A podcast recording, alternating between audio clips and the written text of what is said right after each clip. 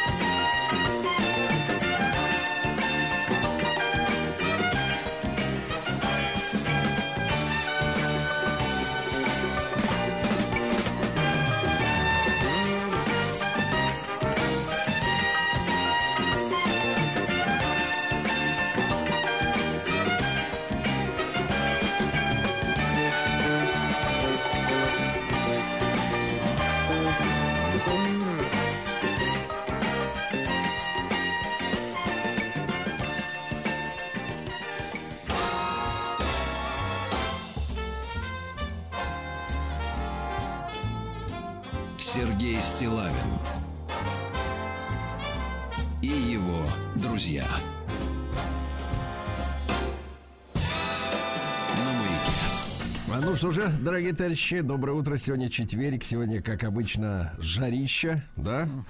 Вы с- А потом будет сразу холодрыга. Жаль. Вот. У нас так, у нас так, да.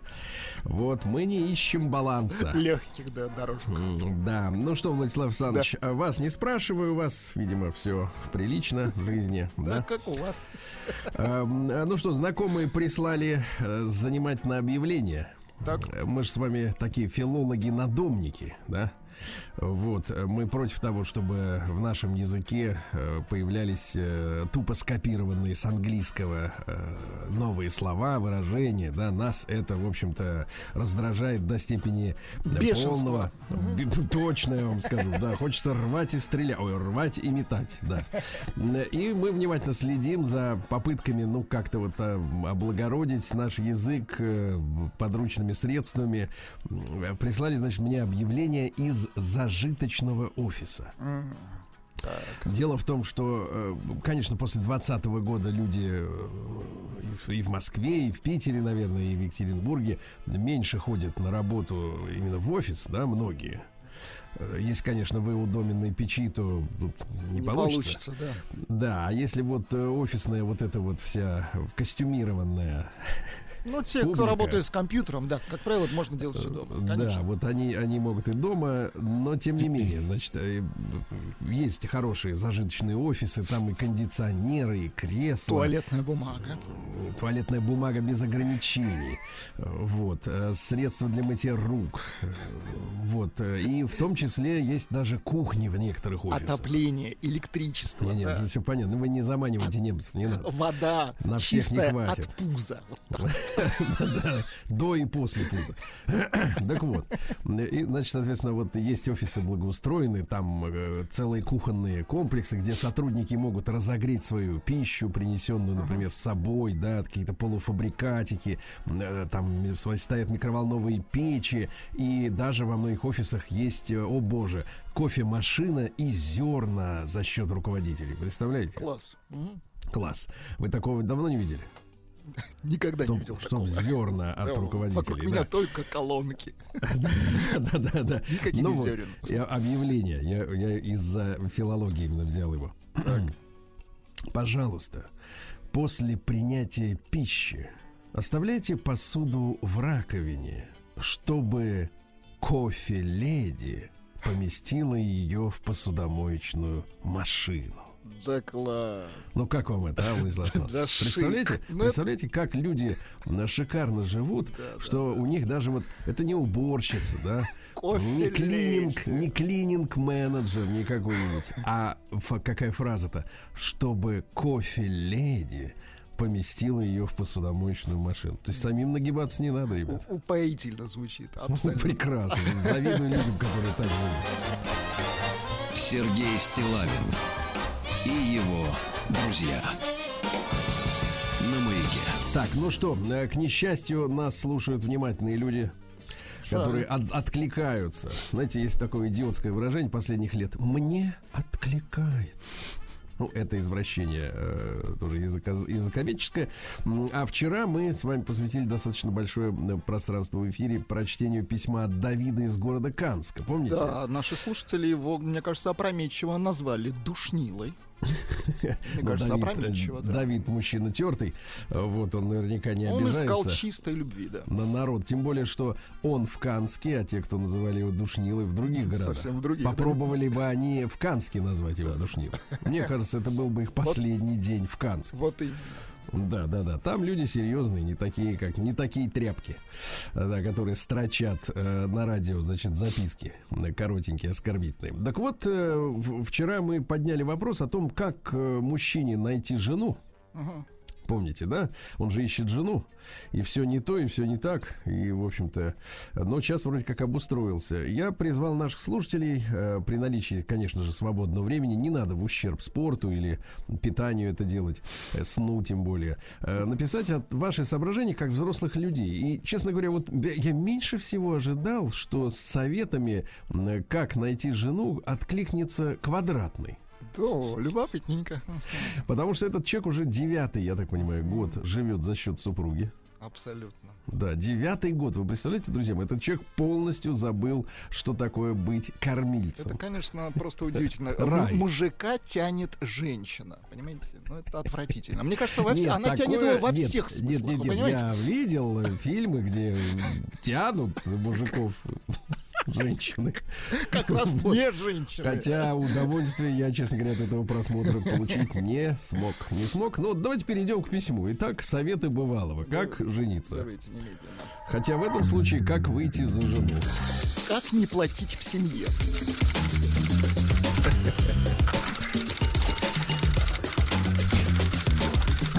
Приемная нос.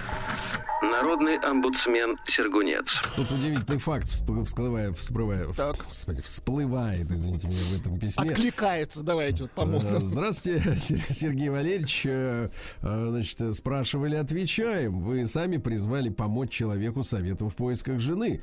Как говорится, Сергей Валерьевич сказал надо, квадратка ответил есть. Да и опыт у меня в этом деле имеется. Я искал себе супругу более 10 лет. Серьезно. Понимаете, друзья мои? Что самое это главное? Я еще раз напомню тем нашим юным слушателям 50 плюс, вот, которые, ну, может быть, не знают, кто такой квадратный. Значит, вкратце история такая. Это человек, который небольшого роста, раскачанный в зале тренажеров настолько, что у него тело приобрело форму квадрата. Ну, из которого торчат ручки, ножки. Из которого И- торчит голова. Немножко, немножко, в отличие от рук, торчит голова, да. Ну вот, да, все-таки шея тоже прокачана. Э, Ну и, соответственно, он уже вот девятый год живет за счет жены. Да, Ну, но он, конечно. вот как вы сказали, он 10 лет ее искал. То есть, да, итого вот в почти этом-то и есть, смотрите, в этом, во-первых, есть самый главный. Я не знал, кстати, что Я- он так долго тоже. старался, потому что у нас ведь хочется э, жить, как людей развратили при помощи рекламы и пиар-контента, который, в принципе, ну, последние лет 30, э, только он и воспитывал людей в стране. То есть воспитанием никто не занимался, идеологии у нас официально нет, э, воспитывать людей нельзя, даже школьника нельзя в школе э, принудить к физическому труду. Представляете, до чего мы докатились? Да Помните, ужас. объявили? Да-да-да. Вот. Никто не может никого воспитывать, воспитывает нас реклама. А в рекламе что говорится? Вы этого достойны. Живите как хотите, телефон это прекрасный повод для гордости, все эти слоганы, я помню. Соси, сосет за копя, это не то. Э, Да, укради, но купи. Да, мы знаем да, эти лозунги. да, да, да. Займи, но выпей. Вот это я все понимаю. Вот. И нас приучили к тому, что надо вот, чтобы все и сразу. Понимаете, вот даже программа была, по-моему, на телевидении такая «Все и сразу». А нет, не телевидение, это у нас была такая программа.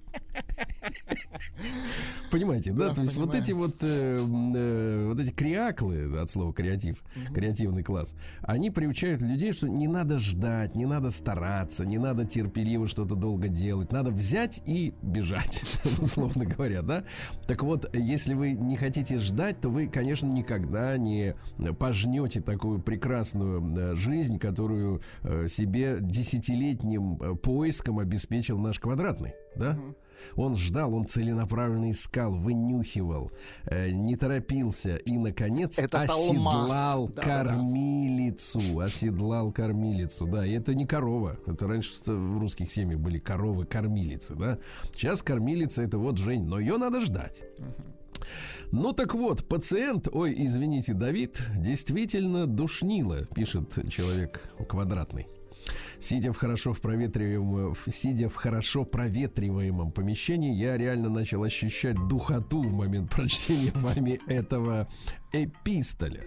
От слова пистолярный жанр. И скажу честно, что в первый раз в жизни мне захотелось выключить э, ваше радио на полуслове, но лишь благодаря вашему профессионализму и высокоточным и своевременным пяти копейкам Владуле. Кстати, привет его от меня. Ишь ты как стилит, а? дослушал душнильное эссе. И вот мои соображения. Тут не надо быть профессором со счетчиком в глазах, чтобы понять. Товарищ слишком превозносит себя, начиная письмо с похвальбы себя любимого. Мол, посмотрите, какой я хороший, а они, дурехи, этого не понимают. Кстати, не такой уж соискатель щедрый, раз зажал червонец. Там была речь о том, что когда женщина с мужчиной рассталась, стала сожительствовать с другим, она попросила в долг 10 тысяч, он отказал. Это его право. Потому что их уже ни- ничего не связывало. Вот именно. И не связывал. Я он и не собирался, чтобы их еще с- десятка связала. Вот именно. Причем в, одно- в одностороннем порядке. Вообще.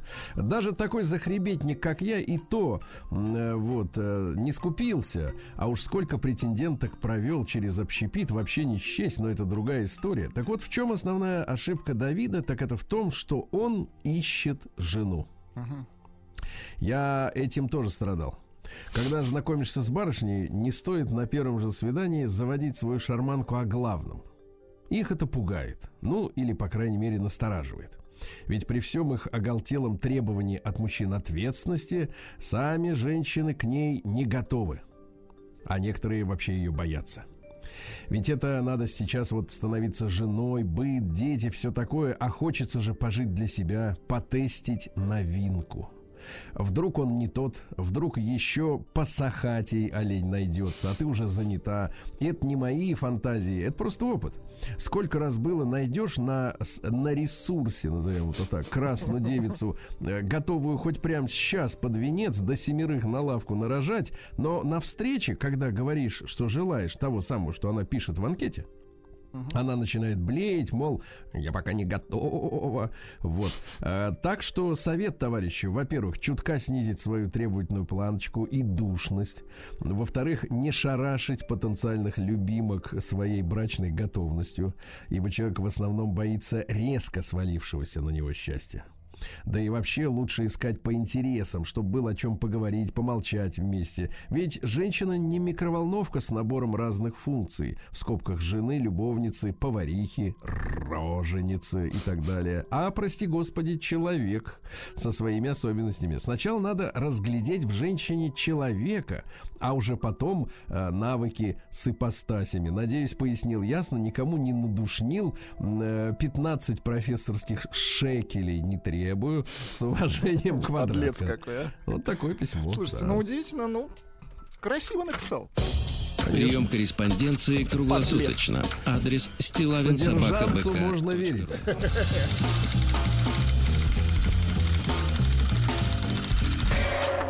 Фамилия Стилавин 2 Л. Слушайте, любопытный материальчик встретил вчера, значит, в соцсетях. У нас вчера было 24 февраля. О, господи. 24 Полгода назад был вчера не 24 было. Августа. Августа, Августа, да. да-да-да. Так вот, э, к полугодовой годовщине, извините, так вот будем говорить, а, агентство Regnum э, опубликовало э, социологическое исследование о том, как кумиры молодежи относятся к специальной военной операции. Так. Любопытная статистика, да, было прове- проверено. Ну, я почитаю вам э, текст, который здесь, вы все поймете. Э, вот. э, захотели посмотреть на то, как кумиры современной молодежи э, встретили новости о проведении спецопераций, как отреагировали, какой пример подали своей аудитории. Подрастающему поколению информационное агентство Регнум провело независимое исследование, выяснило, что главные молодежные инфлюенсеры как относятся к операции, какой посыл транслирует на многомиллионную свою аудиторию.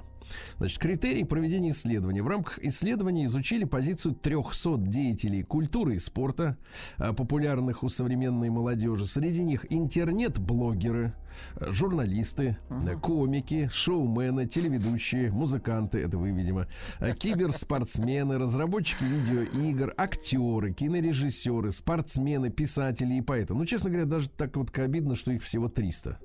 Мне кажется, побольше в стране. Казалось, что их миллионы. Потому что у нас как бы вот столевары с днем с огнем не Ну, сыщешь. А вот Ну, э, что не комиков, человек, то шоуменов, шоумен, вот именно. да. Даже вот, вот любой серьезный человек и тот должен быть шоуменом. Иначе его не будут слушать. В нужную Для, минуту, конечно. для удобства проведения исследований все кумиры молодежи были поделены на категории, объединяющие схожий род деятельности. То есть отдельно были взяты интернет-блогеры и журналисты, во второй пачке комики, шоумены и телеведущие. Ну, типа Потом артисты в кавычках. да-да-да. Спортсмены, деятели кино, писатели и поэты. Помимо этого разделили всех на возрастные группы от 18 до 35 молодежь, от 35 до 45 Владик, извини, взрослые. Да ничего, ничего, я как бы... Я с вами И от делаю. 46 до 66. О. Вот уж грустно. Ужо. Как еще раз? Умудренный, жизненным опытом. Ужо. Раз. УЖО.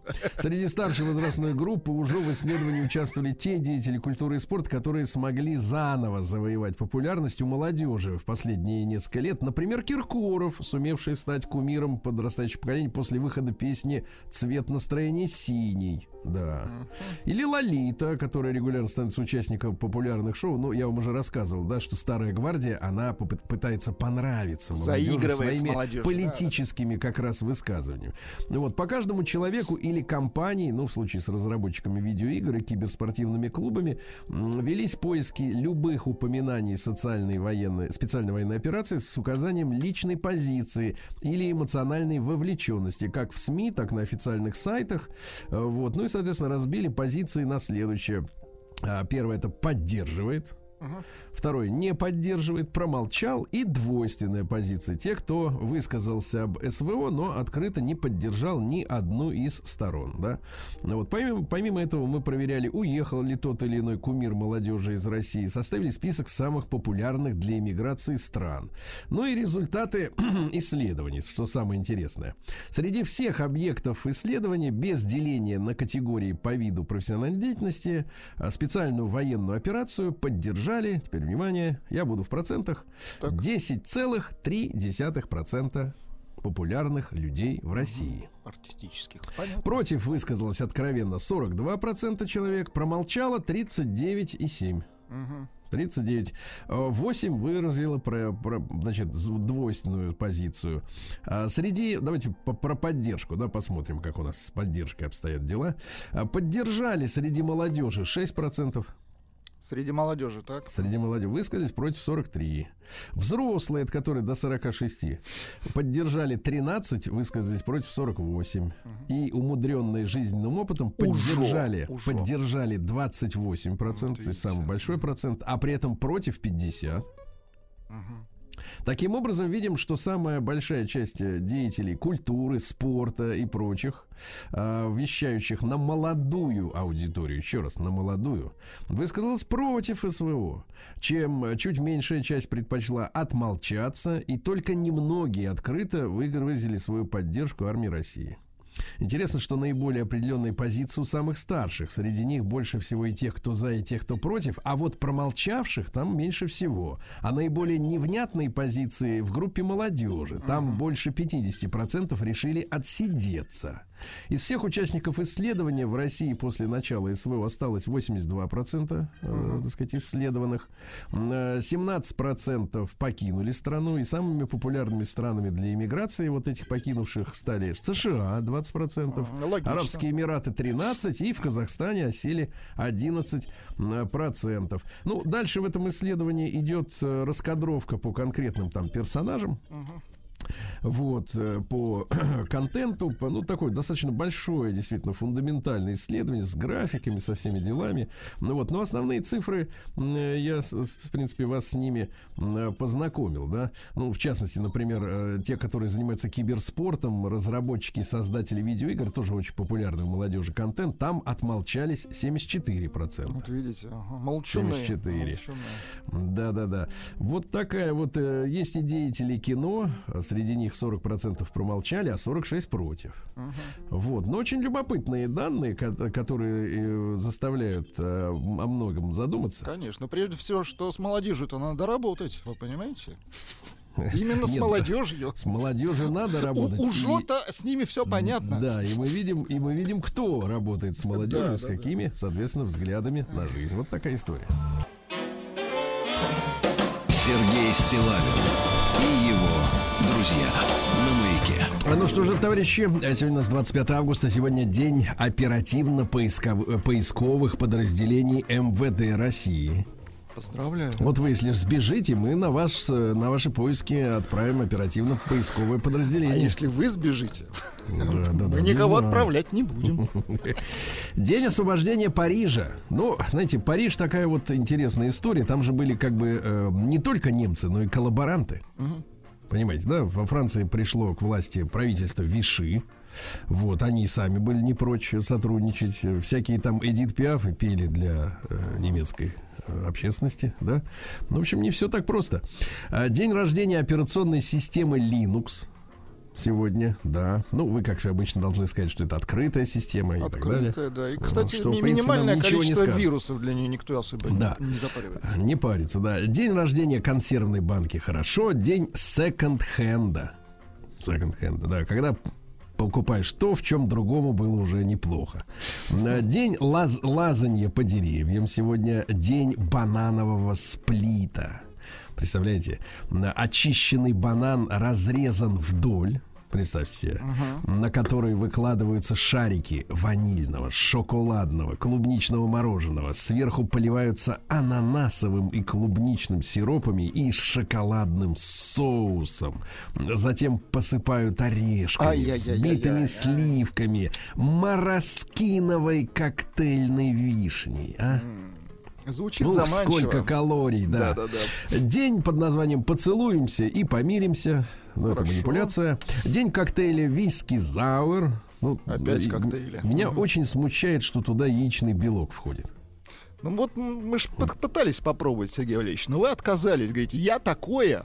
Нет, такое нет. Винный фестиваль в Португалии. Ну, в Португалии, так сказать, все нормально с этим виноверде, да. И, наконец, э, Фотя Поветенный или День Святого Огня. А сегодня было принято прибираться на поветях. Вы наверняка все забыли уже, что это слово означает, да? Где, смотрите, ну, короче говоря, в гараже там хранились лошадиные упряжки, бороны, ну, в хозяйственной пристройке, да? Вот, э, на фото с утра примечали, если выпал иней, ну, такого, конечно, не ожидаешь, а, значит, можно ждать хорошего урожая озимых на будущий год, а если в этот день было дождливо, тоже у нас как-то не ожидается, не стоило надеяться на длинное бабье лето. Видимо, будет длинным, да. Сергей Стилавин и его друзья. Ну, ну что, товарищи, главное событие этого дня простое. В 1530 году в этот день родился Иоанн Васильевич IV, который позже уже после смерти своей приобрел э, имя Грозный, да, Э, важнейший день в нашей истории. Че- царь, кстати говоря, федерал, собирал земли. Очень Да. хорошо. Вот, мы о нем, кстати, сегодня обязательно поговорим, да, потому что э, чую я неспроста его ненавидят те, которым не нравится самостоятельность нашей державы. Неспроста. Вот как-то вот интуитивно чу- чувствую, да. Вот смотрю на людей, которые про Ивана Грозного плохо отзываются, и Им вижу, что... неприятно все, что... И вижу, что позиция у них и в остальном такая достаточно, да. А, хочешь легко победить страну, начни кормить ее своей пищей, говорил Иван Грозный. Как все вот до сих Да. пор актуально, да? Или, например, встречал ли кто-нибудь честного человека, у которого голубые глаза? Да. Забористо. Да. Так. Или, наконец, все, что не случалось с нами плохого, все это происходило из-за германцев. Вот так, вот так, хорошо. В 1744-м Иоанн Готфрид Гердер родился, немецкий философ, вот опять германец, да тут же. Писатель-просветитель выдвинул идею, одним из первых, э, современного национального государства. То есть вот э, зародил эту проблему. Потому что на самом деле, да, вот мы сегодня имеем ведь э, огромные проблемы в разных частях земного шара, да, где есть, ну, так, так называемые большинства и меньшинства, да, Э, в том числе вот самая опасная история по национальному э, признаку. А ведь по большому счету до середины 19 века никто не задумывался о национальности как о ну, каком-то важном факторе людей, живущих на этой территории. Вера была определена. Вероисповедание, да-да-да, совершенно Конечно. точно. А вера, а веру ты мог себе, извините меня, приобрести. Ну, в смысле, уверовать, покреститься, там, э, еще как-то Да-да. в какую-то другую религию пойти. А с национальностью так не получается. Ты как бы как вот родился, э, там С голубыми глазами, да? Вот именно. А, и вот эта вредная, конечно, идея национального государства, да, которое начало, начало разрушать, по большому счету, страны. Да, да. Цитаты какие? В ошибке любой женщине, женщины есть вина мужчины, ну, это понятно, хочет понравиться. Вот два величайших тирана на земле. Случай и время. Понимаете, да? Вот такая история. А в 1833 году Наталья Дмитриевна Фанвизина, ну, в девичестве Апухтина, это жена декабристов Фанвизина, а потом Пущина. Не путайте не одновременно, ничего такого неприличного нет. Вот, э, она поехала за Фанвизиным в Сибирь. Тот там не выдержал, как говорится, тоски. Климата. Мгм. Да, климата не выдержал, помер. Тут Пущин. Она говорит, готово. Вот. э, Ну и что интересно, в возрасте 45 лет, э, значит, э, сорвалась с катушек, которые были приняты для таких вот женщин, в принципе, Так. этого уровня социальной лестницы, да, от, отказалась от внешнего благочестия, увлеклась танцами, плясками, вы представляете, да? И, в принципе, современники даже говорили, что Александр Сергеевич, мол, чуть ли не с нее Татьяну Ларину списывал. Понимаете, да? Но у Татьяны Лариной это был только один грешок. Она первой написала мужику. Мгм. Потому что тогда, ну вот дело в том, что сегодня ларинцы, вернее, ларинки, скажем так, да, они очень сильно распространены, да, я первая мужчине не пишу. Ну, они так заявляют, да, например. Вот даже когда очень хочется, не пишут. Это вот ларинство. А это, видишь, плясало еще, потому что женщине, э, ну, я думаю, что если бы, в принципе, э, тогда на балу, э, в принципе, если бы кто-то сплясал нынешние танцы, которые считаются приличными, я имею в виду тверк, кизомбу, вот бальные танцы, ну, мне кажется, просто в людей в сумасшедший дом бы отвезли. Сто процентов. Тут же, прямо вот с паркета. Прям Просто не взяли бы и все, да, в кандалы. Да, просто в сумасшедший дом. А в 1812-м Николай Николаевич Зенин родился, наш выдающийся химик, первым получивший синтетический анилин.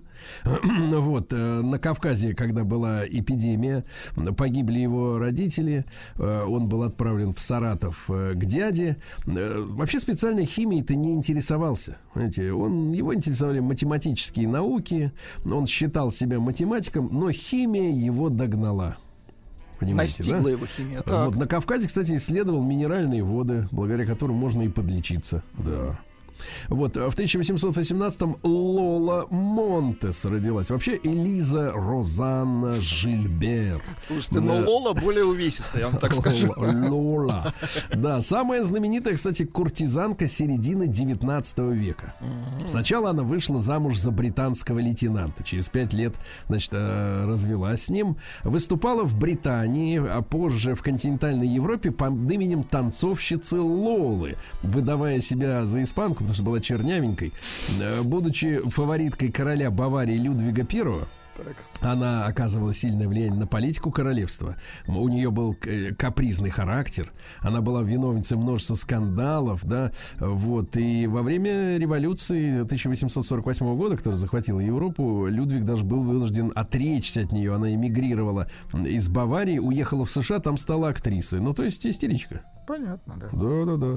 В 1819-м Алан Пинкертон, Пинкертон, извините, э, основатель детективного отдела, э, агентства. Агентство. Да, да, был сыном полицейского сержанта, выучился мастерству бондаря, ну, это человек, который делает бочки, да, в которых хранится то, что надо. Э, Вот. э, Ну и, представляете, на прогулке проскользнулся. Проскользнулся и Да, упал, прикусил язык, гангрена, умер. Представляете? Ужас, согласен, ужас. Прикусил сам себе язык. Вот. э, В этот день, в 1835 в Штатах э, произошло всеобщее изумление из-за публикации в газете Нью-Йорк Сан, Сан, Солнце, о том, что на Луне обнаружены растения. Неплохо. Вот. Может быть, какие-то растения были у астронома, не У знаю. обнаруживших, да. да, да. Рядом, да. Вот, как-то косил глазом и где-то увидел. В этот день, в 1837-м, что интересный факт, правительство США отказалось принимать в состав э, Соединенных Штатов Техас. Да ладно. Да-да-да. И, кстати, сейчас ведь Техас на особом статусе э, вот в этом союзе как бы государств находится. Э, Ему у- юристы утверждают, что Техасу, в принципе, проще, чем остальным, выпилиться из Соединенных Штатов. И вообще в, в Техасе очень много таких, такой вот, э, собственно, независимости, достоинства, да. Техасцы это тебе не вот эти паразиты из Вашингтона. Абсолютно точно тебе говорю, да.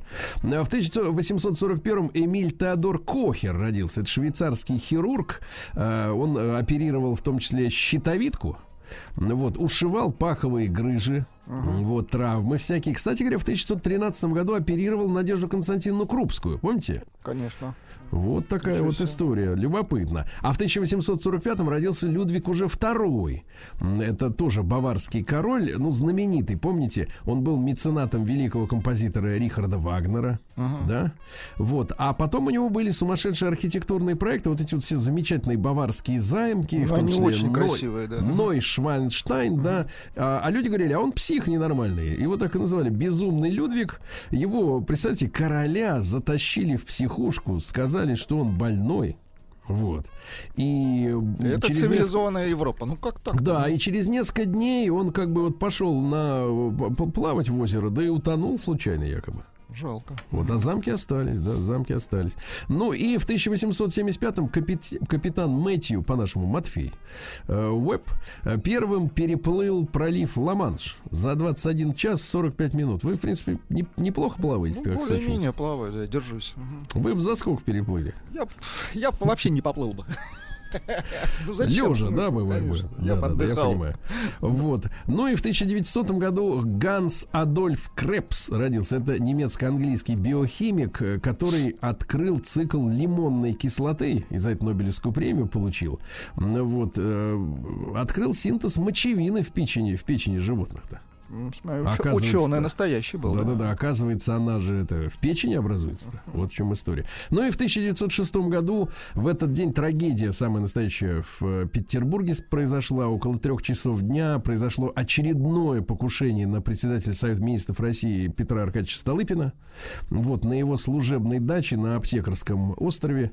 Э, тогда трое переодетых боевиков эсеровской партии, террористы, uh-huh. да, которые боролись за освобождение крестьянства, естественно, э, вошли в помещение. Вот, они, не, двое из них были одеты как полицейские, вот, тут их охранник э, изобличил, потому что форма была не совсем правильно э, uh-huh. подобрана.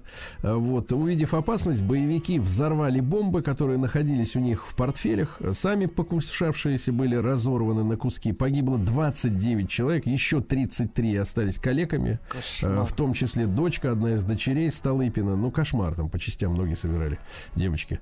Вот. Ну, вот это был союз социалистов, революционеров. Они крестьянам помогали, да? Вот Максимали. Так. Да, они помогали крестьянам.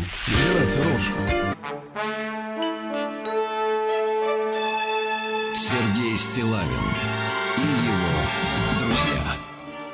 на маяке.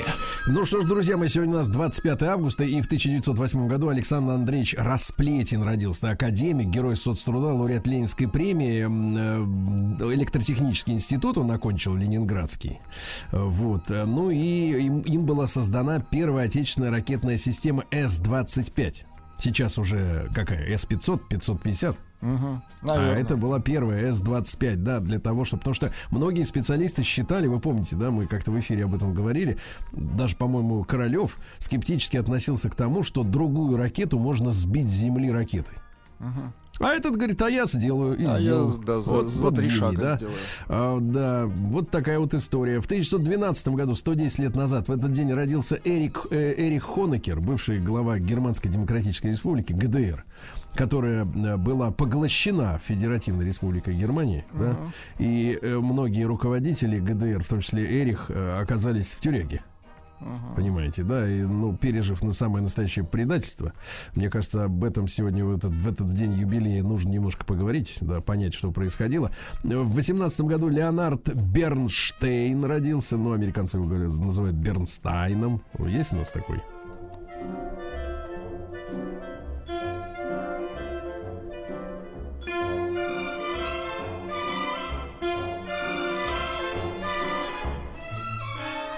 Такое.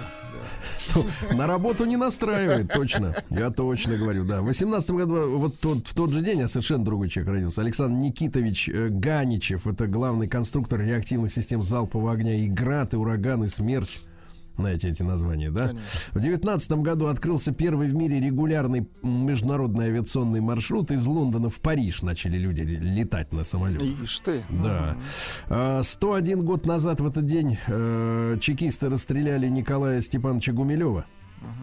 Русского офицера, поэта, э, да, э, исследователя. Кстати, много сделал для Африки в качестве именно исследователя.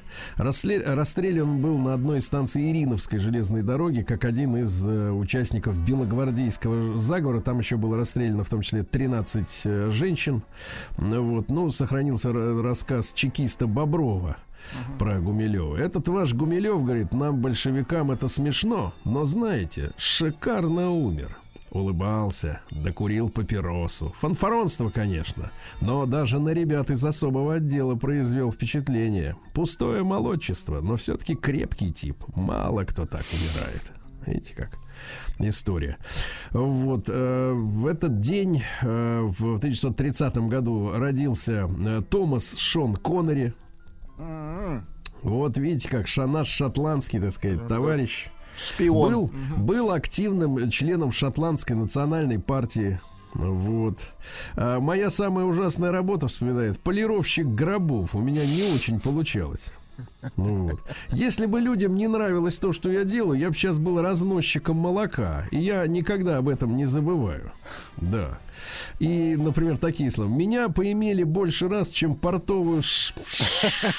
Я дважды, это не все. Я дважды ловил за руку ребят, которые мухлевали с моими деньгами. Приходилось тащить их в суд и банкротить. Меня возмущает такое предательство и несправедливость. Ненавижу несправедливость. Э, также, друзья мои, в этот день родился э, Георгий Данели, замечательный кинорежиссер.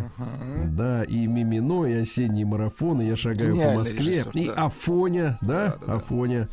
Э, вот, великий, конечно, фильм.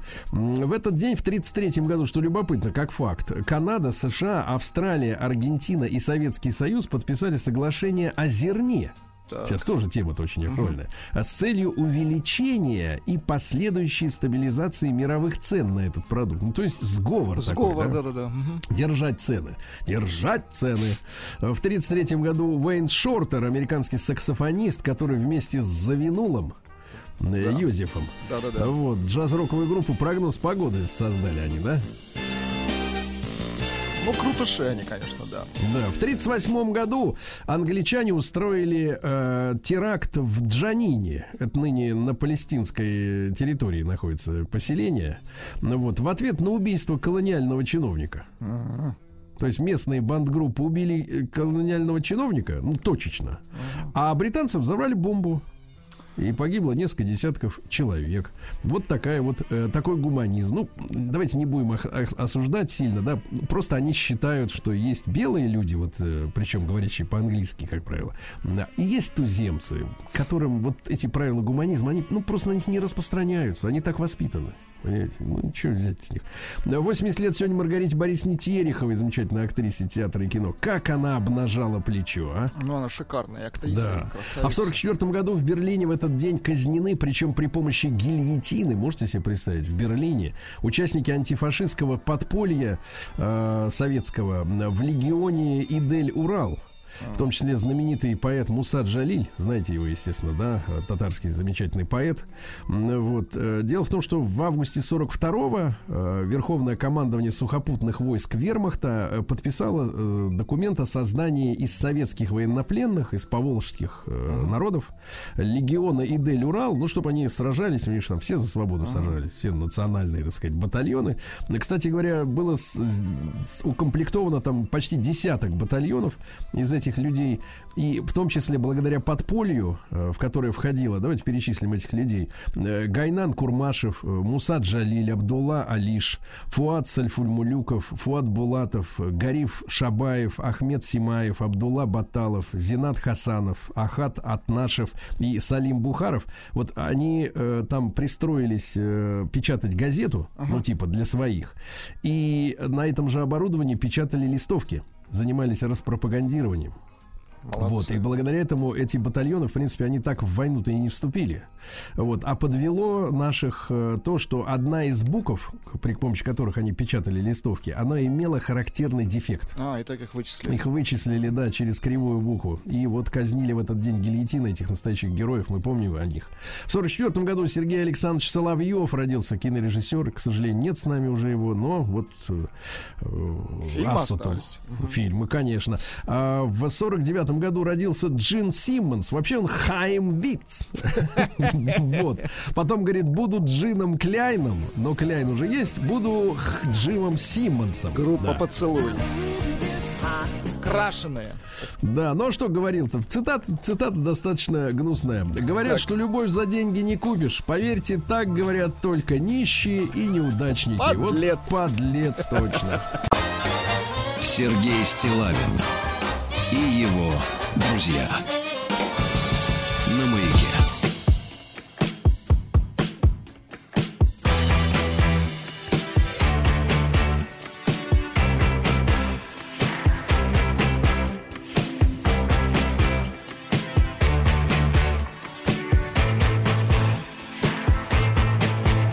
Alle wollen, dass ich nen Baum pflanze oder nen Haus bau, so dass mich zählen können wie ein Countdown. Dass ich erwachsen werd, nicht nur nach schönen Frauen schau, etwas mehr Sport treibe gegen den Raubbau. Dass ich mach, was man so macht, komm, mach doch mal ne Weltreise. Dass ich mich hinsetz, Super Hits für Geld schreibe. Eltern wollen Enkel haben, die sie auf ihren Schenkeln tragen, sicherstellen, dass es weitergeht. Ich sag Hallo mit nem Gruß aus der Achterbahn.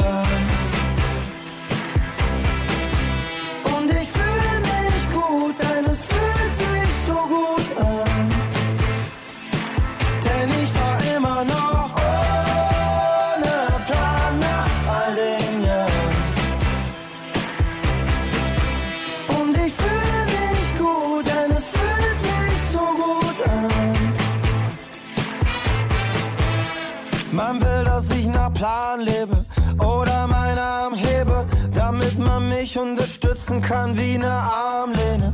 Dass ich flexibel bleib und Kompetenzen habe, meinen inneren Schweinehund über alle Grenzen jage.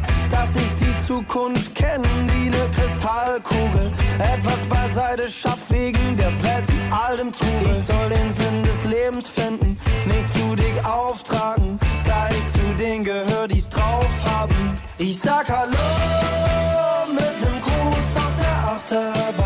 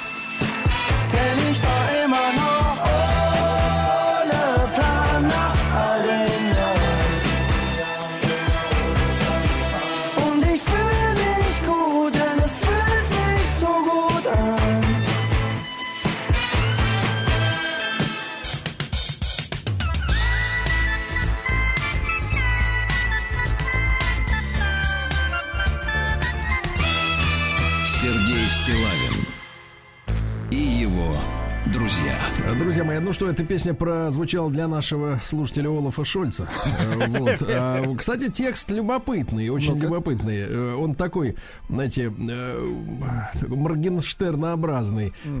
Суть такая, все хотят, чтобы я посадил дерево, построил дом, чтобы на меня можно было рассчитывать, чтобы я уже повзрослел, а не только гол- пялился на красивых женщин, чтобы занимался спортом, был здоровым. А я не хочу. А я не хочу. То есть, такой песня инфантила, да, который говорит, я хочу оставаться всегда 15-летним. А, хотелось бы, вот, Владислав Александрович, Так. после угроз э, Тишковца, Так. который вот этим своим строевым голосом, ну просто как бы... До понедельника жара, загоняет. товарищи, готовьтесь. Да не то что до понедельника. Будьте любезны, извините меня и дальше. Да, жарище страшное. Вот, э, странное в это время года. Вот, э, так вот, а как там, извините меня, в похви с него? Господи. Плюс 24, Сергей Валерьевич. Давайте, господа, в свой не будем упоминать. чтобы песней своей помогать вам в работе, дорогие мои. Так. Пох Похвестневцы. Это на самом деле Самарская область. Самарская область. Передаем привет. Эм, Да, там рецидивист. 33-летний рецидивист украл плитку.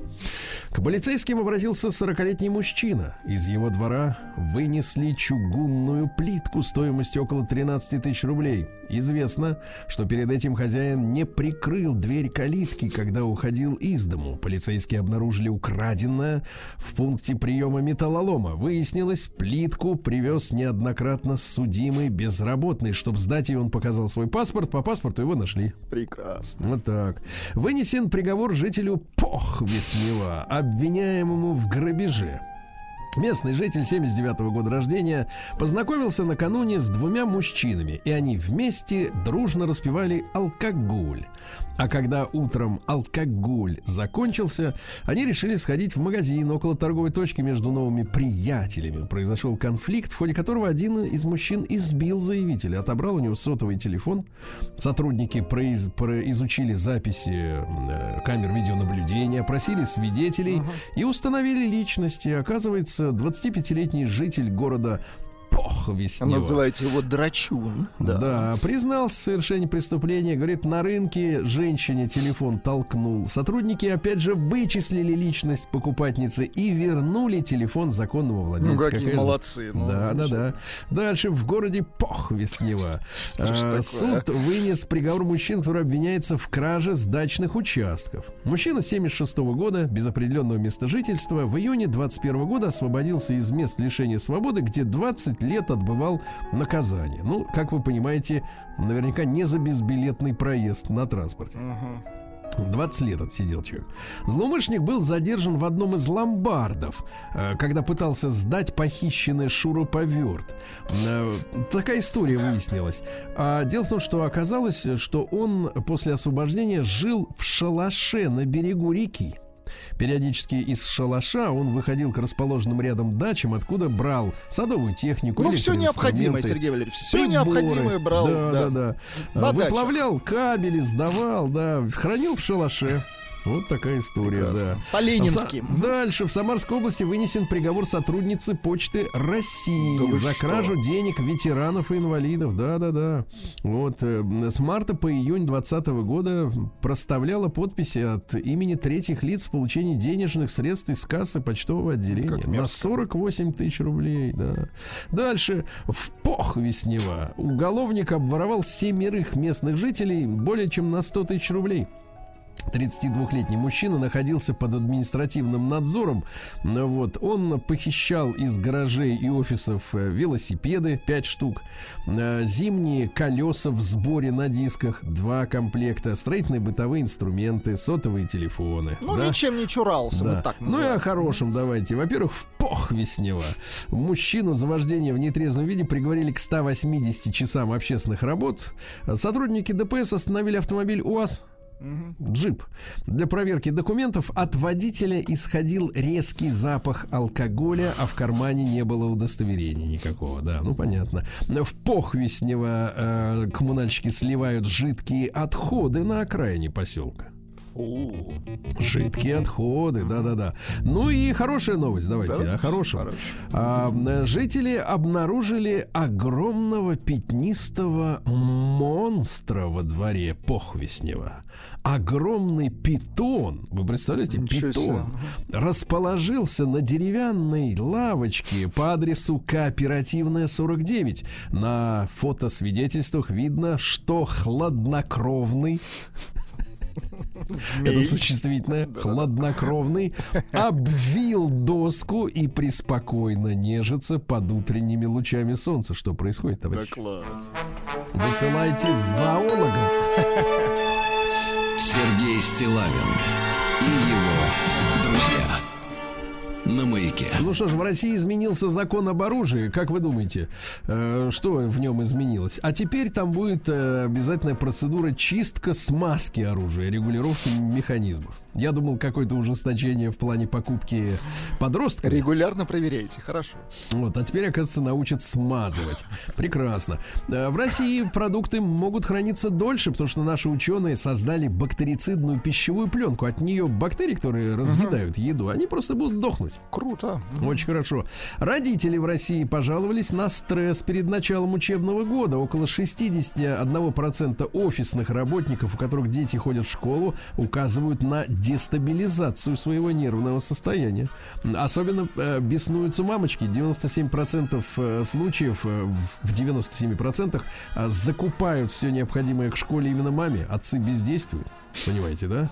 Вот, и приходится 30% отпрашиваться с работы, потому что во многих регионах, вы представляете, в выходные дни не работают магазины товаров для школы. Это что такое? Ай-яй-яй. Мгм. Нехорошо. Россиянам рассказали, что очень нужно внимательно себя вести в лесу, чтобы не заразиться хантавирусом на даче и в лесу. В лесу Да, заразиться. представляют опасность щелезубовые, ежовые, кротовые, землеройковые. То есть вот кротика погладил и в больницу поехал. Никого понимаете? в лесу гладить не стоит. Да, да, да. Российские самолеты-невидимки будут красить стелс покрытием в холодильных камерах. Хорошо. Очень хорошо.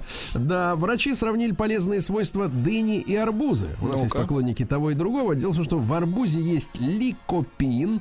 Это антиоксидант, который защищает от старения, также сердечно-сосудистую систему, препятствует онкологии, снимает воспаление. А вот дыня содержит в себе в 4 раза больше витамина С, который является антиоксидантом, антивозрастной эффект. В общем, ешьте то и другое. Всё, правильно? ешьте, да. Да. А, грустное сообщение, хотя оно как бы радостное. В Краснодарском крае появится первый в России завод по производству лимонной кислоты. Вы представляете, мы даже за эти годы лишились завода по лимонной кислоте. С ума Да, сойти. печально. Врач объяснил, чем опасен отказ от жаропонижающих при температуре. Могут судороги на- начаться, товарищи. Мгм. Гасить надо, да.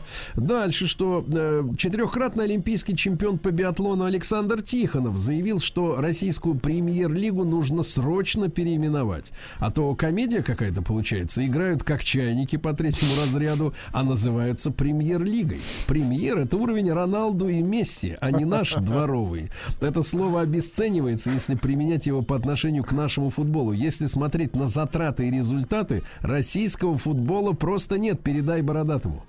Дальше, э, как э, в диалог вступили в такой заочный Пенкин и Соседов. Так, давайте. Наши герои. Соседов. а- Да, Аналитик. Пенкин, певец. раскритиковал э, гардероб Соседова. Он сказал, что у Соседова беда со вкусом. Можно ведь, говорит, недорого одеться, но со вкусом. Это заблуждение, что красивые вещи обязательно стоят дорого. Если не так много денег, Сергею можно поехать на рынок Садову. Смотрите, какая, да, Ладно, элегантная. Завелись, что да. Названы продукты, продлевающие молодость кожи, кура и фрукты. Кура, Кушайте, да. Алибасов угрожает полиции, бывшему солисту Нана Володе Левкину из-за кражи, в кавычках, песен группы. Тот хочет на юбилейном концерте исполнить, а, так сказать, Ну, Барри надо разрешить что-то- его, ну, Барри Каримович. Ну, Барри Каримович, ну ты чего? ну, конечно. Вот, а Центробанк захотел обязать банки возвращать отправленные мошенникам средства в течение месяца. Неужели это случится? Неужели бы случится? Дальше сообщение циничное, товарищи. Скандальную скульптуру «Большая глина номер 4» решили оставить в Москве. Вы представляете? Как это? Мы Как ждали, это что ее увезут. Да, да, да. А теперь формулировка, минуточку, формулировка. Из-за необходимости просвещать россиян в сфере искусства. в сфере глины. То есть они насильно нас просвещают. Слушайте, а почему бы вот ее не провести по, по России? Ну, чтобы все посмотрели. Ну, хотите, Мос- чтобы хотя бы Нет, Почему наслаждается да? одна Москва? Ну скажите мне, пожалуйста. Да, просвещается. Да, она, это не наслаждение, извините, это да, работа, это работа. Хорошо. Дальше, что интересного. Клинический психолог перечислил признаки, помогающие распознать домашнее насилие. Друзья мои, внимание, это не только драчуны. Вовсе не только. Это и психологическое давление. Например, нередко один из партнеров стремится установить власть и контроль. Это может выражаться в том, что он изолирует партнера от родных и друзей, убеждая, что те вмешиваются, проверяет социальные сети, историю поиска в браузере, проверяет ваш телефон. Проверяет у вас телефон, Владик? Так это психический какой-то. Как Так вот, можно? смотрите, Мгм. требует отчета от ме- о местонахождении, контролирует поведение в интернет. Короче говоря, вот это Не, домашнее ну, надо- насилие. Это надо лечить, это не насилие. Дальше. Сексолог Франтов назвал причину отказаться целовать детей в губы. Но это его причина, да? Это, он хочет, чтобы она стала нашей. Врач рассказал о влиянии стресса на способность возможность мужчин и детей и женщин иметь детей, то есть надо забить. Забить, в хорошем смысле. Забить, тогда все получится. Врач назвал 7 незаметно сокращающих жизнь привычек, но самое главное это недостаток сна и отказ от завтрака, товарищи. Ни в Понятно. коем случае, да? Не завтракать, да? Да, ну и пару сообщений. Во-первых, э, косторезчики э, собрались в Барнауле на выставке. Хорошо, Замечательно, хорошо. да? Диетолог предупредила о том, что чипсы содержат канцерогены, которые приводят не только к одряхлению тела, но и к слабоумию. Вот. Ну и, наконец, давайте о хорошем. Давайте. А, во-первых, э, чтобы осенней депрессии с вами не случилось в ближайшие месяцы, э, нужно гулять и не жрать сладкого. Так, Ясно? Так. И, во-вторых, э, психолог Чики Дэвис Чики-чики э, назвала эффективный способ повысить уверенность в себе. Чтобы повысить уверенность в себе, друзья мои, следует выявить свои собственные достоинства, если они, конечно, у вас есть. стакан водки, уверенность в себе. Прекратить. Так, Так, Ну что, печальная история. Помните, на этой неделе вышла новость, что Сильвеструшка Сталлоне забил в татуировку на плече своей, изображением да, своей да. супруги собакой. Собакой. И дыма без огня не бывает. Представляете, жена подала на развод после четверти века брака. Представляете? А такая счастливая была пара. Такие три доченьки красавицы. А, да и сама жена, будь здоров. Несмотря ни на что. Так вот, э, супруга Дженнифер обвиняет Сильвестра в том, что он преднамеренно растратил общие сбережения черти на что. Вы представляете? интересно. да. Спустил деньги. В плохом деньги. смысле, да. Вот так вот, да. Дальше, что интересного. Продажи одежды и обуви в России упали более чем на 40%, в частности, женской одежды и обуви. Так старая Но- не износилась еще. Нет, ну от этого нам, честно говоря, облегчение. Конечно, и слава Ну, богу. Потому что, ну, найдите мне хоть одну женщину, которая вот носит все то, что она вот это покупает. Каждый год менять весь гардероб. Да вы куда, куда мы Какого, котимся? да, пусть носит. Конечно. Вот, в Москве женщина помыла свою собаку на автомойке. Вот издевательство, конечно, потому что там давление большое. Собаки, мне кажется, не очень. Да, Тут алкоголикам помогает или психам, это душ Шарко, а собакам вряд ли. А в городе Кирове автоледи наехала на пешеледи. Звучит отлично. Да вы представляешь, в час дня, да, в час дня на улице Полянка, вы представляете, автомобиль Peugeot под управлением 37-летней женщины сбил на дороге 40-летнюю. Ну, никуда не Раз- годится. Разбираются, да. Невеста в Англии перенесла свадьбу, неудачно увеличив губы. Говорит, что после процедуры они превратились в хот-дог. А ведь хот-дог там и где-то сосиска должна посередине быть. Да. А блогерша Бостик раскрыла секрет красоты мужчин и порекомендовала то же самое делать женщинам. Слушай, необычная история. Звучит сначала как анекдот.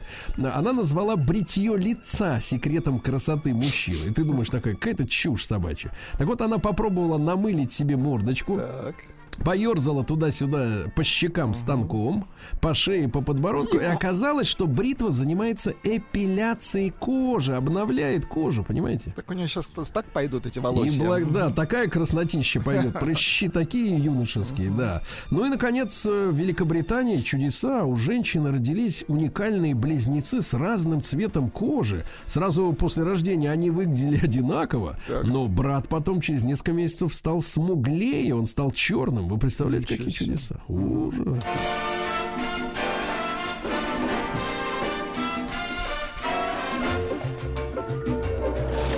Новости капитализма.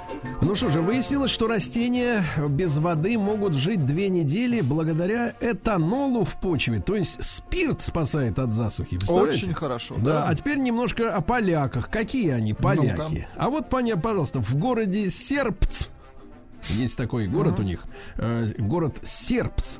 Э, вот, э, там, соответственно, один поляк э, ударил э, Другого ножом поляка. другого, ножом другого за то, что тот налил себе слишком много супа.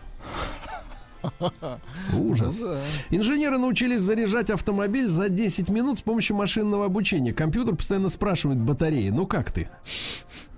И тогда она заряжается хорошо, да. Ученые выяснили, почему курильщики вместе с утренней сигаретой очень хотят кофе. Оказывается, кофе с утра помогает курильщикам пробудить рецепторы в мозге. Выяснилось, что вещество из обжаренного темного кофе взаимодействует с никотиновыми рецепторами, а, вызывая желание закурить. Представляете, все связано. Да. Дальше. Общины в бывшей колонии Британии в Кении подали иск на 168 миллиардов фунтов стерлингов к правительству Британии за то, что их предков насильно выселили с их земли для обустройства чайных плантаций, подвергали насилию в случае сопротивления. А, Британия, кстати, долгое время уклонялась от ответственности за это преступление. В мае, кстати, отказались с ними встречаться Лиз Страс. Вы, вы слышали вчера, как эта э, бабенка э, хладнокровно Говорит, ответила «Нажму», да?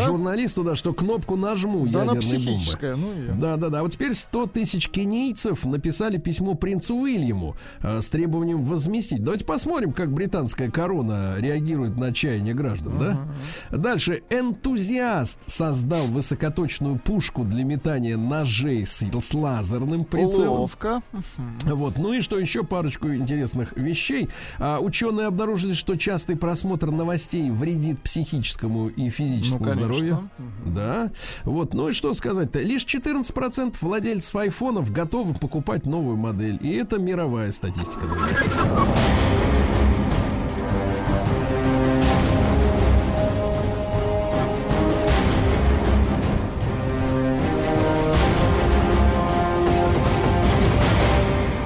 Россия криминальная. Вот читаешь новости, думаешь, ну что там происходит? Три человека пострадали в массовой драке в гостинице э, в Лермонтово под Туапсе. Ну, думаешь, ну, подрались. А нет, у участников драки изъяты три, три травматических пистолета, нож и охолощенный, то есть с фигней в стволе, автомат Калашникова. Жесть. Вот это драка, да? Дальше. Самарский школьник попросил у ребенка телефон позвонить и сбежал. Подлец. Надо телефоны, конечно, к рукам пристегивать. Вживлять надо телефон. Да-да-да. Дальше, вот, Владик, на вашу эрудицию. Давайте. Во Владимирской области четырехлетний ребенок взял беговел и сбежал из дома. Беговел что-то ценное, я думаю. Вопрос, что такое беговел? Знаете такое слово? Нет, конечно. Да это детский велосипед, но у него нет цепи, педалей. То И есть нет надо... колес, да? Нет, Оригинально. колеса есть, надо бежать и при этом сидеть и рулить. Да. А в Химках женщина на каршеринге пыталась, пыталась припарковаться, разбила три автомобиля. Психическое. Не могла понять, как этой штукой управлять, да. Вот, и что интересно, виновные в смерти пациентки хирургу Байрамуковой вновь разрешили заниматься медициной на Ставрополье. Ну, конечно. На Ну, чудесно, учатся, да, да? Сергей? Судья пошел ей навстречу. Он оставил ограничение свободы, но отменил запрет на занятия медициной. Представляете, как, Кошмар. какие у нас гуманные вот эти вот эти ребята, да? Ну и, наконец, что сказать-то еще? Испуганный э, петербуржец вызвал полицию, чтобы сотрудники помогали задержать летучую мышь. Сергей Стилавин и его друзья.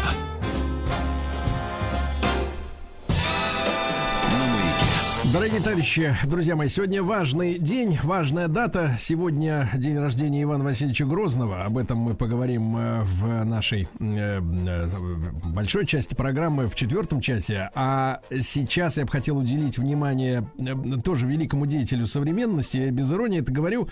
Человек, который сопротивлялся до последнего переменам, которые всех нас привели не туда. Это, наверное, всем уже очевидно. Э, 110 лет назад родился Эрих Хонекер. Это знаменитый руководитель Германской Демократической Республики, который э, после того, как э, наши власти, Горбачев позволил объединиться Германии, когда было схвачено руководство Германии, э, Германской Демократической оказалось в тюрьмах, Хонекер некоторое время получал убежище в Советском Союзе, а после ликвидации уже Советского Союза его выдали. Потому что типа обещал-то Горбачев, а мы чуть не обещали, и давайте мы его отправим обратно. В общем, де- дедушку уконтропупили по полной программе. Программе, но я хочу поговорить о нем, о его борьбе и вообще об истории с вот с этим слиянием Германии, поглощением, скорее. Нельзя говорить об объединении. Они же не на равных объединились. Просто одна страна съела другую. Алексей Павлович Синелобов, кандидат исторических наук, э, представляет Московский педагогический государственный университет. Алексей Павлович, доброе утро. Здравствуйте. Да. Алексей Павлович, ну вот несколько слов, наверное, может быть, пару штрихов буквально к э, личности Эриха Хонекера, да, каким он был на посту руководителя Германии демократической. Да, э, ну, Эрих Эрнст Пауль Хонекер, выдающийся деятель коммунистического движения, настоящий борец с фашизмом, подлинный, за что, собственно, в 1982 году он стал героем Советского Союза. Он сам из семьи царского шахтера, очень рано увлекся левыми идеями. Когда ему было 17 лет, он вступил в коммунистическую партию Германии, учился в Москве, в Международной Ленинской школе, поучаствовал в строительстве Магнитогорского металлургического комбината в составе рабочей бригады – после прихода Гитлера к власти в Германии он активно стал а, на сторону антифашистов, за что в 1935 году был арестован гестапо, мотался по тюрьмам и освободился только весной 1945 года. То есть здесь он проявил себя как абсолютно стойкий боец против фашизма, нацизма. Когда в октябре 1949 года образовалась Германская Демократическая Республика. Э, его карьера пошла вверх. И э, в мае 1971 года он сменил Вальтера Ульбрихта на посту э, секретаря СЕПГ, Социалистической единой партии Германии. И вот до, собственно, 18 октября 1985 года он возглавляет э, генеральный секретарь, по сути дела, возглавляет э, ГДР. Э, ну, человек абсолютно выдающийся. Надо сказать, что во многом его поддержка связана с личными тесными отношениями с Леонидом Ильичем Брежневым. Вот очень часто спекулируют, говорят, что, дескать, их что объединяло. И тот, и другой страстный охотник. Хомикер mm. действительно тоже очень любил охоту, но на самом деле вещь не в этом. А, вещь заключается в том, что Хонекер абсолютно искренне понимал а, величие и прогресс советской страны во многих э, проявлениях, и он полностью доверял советскому руководству, и Леонид Ильич Брежнев это Э, очень-очень ценил. И поэтому Советский Союз э, постоянно оказывал помощь и поддержку, и экономические, там, э, сырье, и все прочие, прочие, прочие вещи. Вот. И не случайно проблемы там были, конечно, экономические, но уровень жизни в ГДР был очень-очень высоким. Это отмечают все исследователи. Угу. Алексей Павлович, ну вот эта история с, с поглощением э, Федеративной Республики Германии ГДР, да, угу. я доводилось читать, что не все, кстати, страны Запада были за эту идею. Э, что якобы вот европейцы, ну то есть типа, например, французы или те же британцы, они очень сильно опасались э, усиления таким образом нем, немцев, потому что историческая память у них все-таки э, присутствовала тогда, по крайней мере. Сейчас их можно обвинить в беспамятстве. Вот. А, и, и что вот эта история, которую продавили фактически сверху, да, из Москвы, и вот, вот как вот вам показывает историческая наука, как это произошло вообще, как эта идея возникла, возникло и в чьей голове-то? Ну, действительно, там очень много, многовекторные ситуации. Абсолютно правильно вы заметили, что, скажем, и Великобритания были категорически против, потому что память о единой Германии, да, и французы там не очень. Но тут что, понимаете, нужно различать. Во-первых, сам Хонекер уже в 70-е годы сам делал шаг вперед навстречу сближению с ФРГ. И о, благодаря его переговорам с Вилли Брантом удалось полностью о, разрешить э, приграничные споры, и ФРГ, и ГДР вошли в ООН. То есть сам Хонекер, он он прекрасно понимал, что германский народ должен быть единым. Другое дело, на каких основах и принципах это будет происходить. И вот когда в начале октября 1989 года отмечали 40 лет ГДР, Горбачев приехал э, в Берлин, и сразу же по возвращении потом в Москву Горбачев категорически настоял на отставке Хонекера. Почему?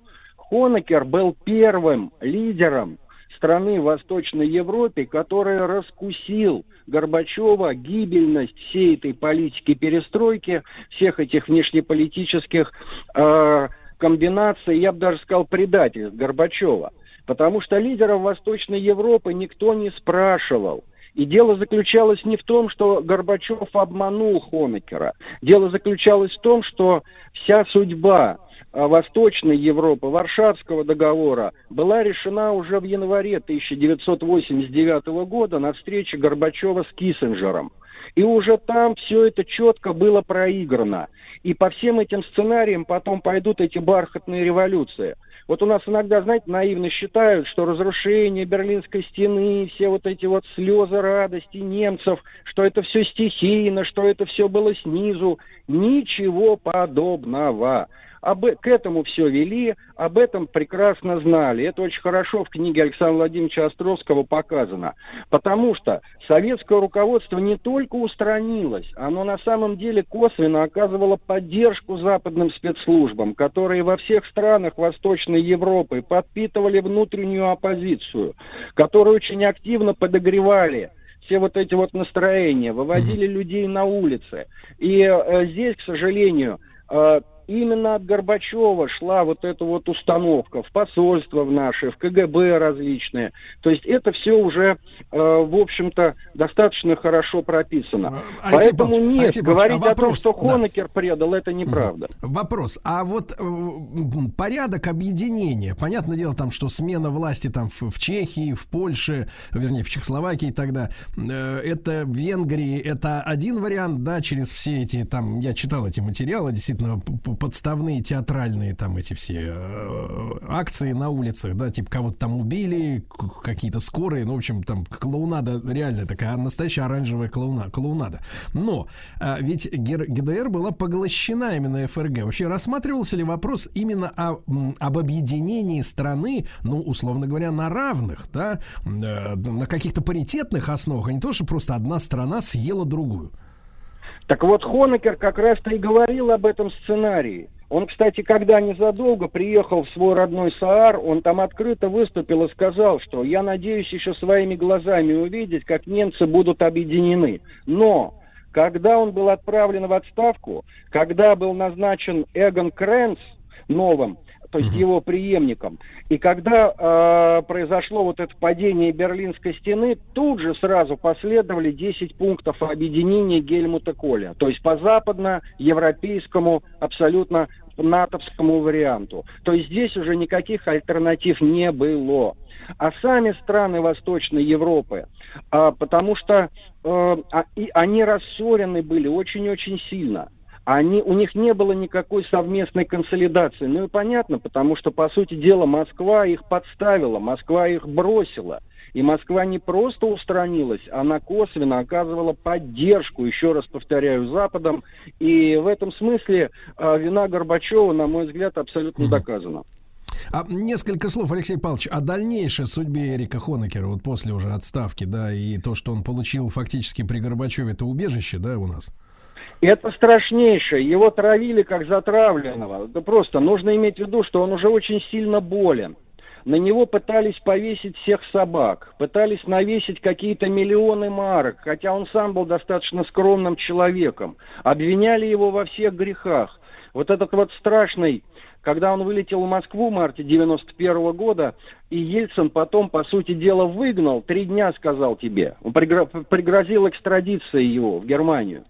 И когда он в июле 92 года опять в тюрьме в Берлине сидел, ну, это страшная, абсолютно очень э, такая история э, очень-очень некрасивая.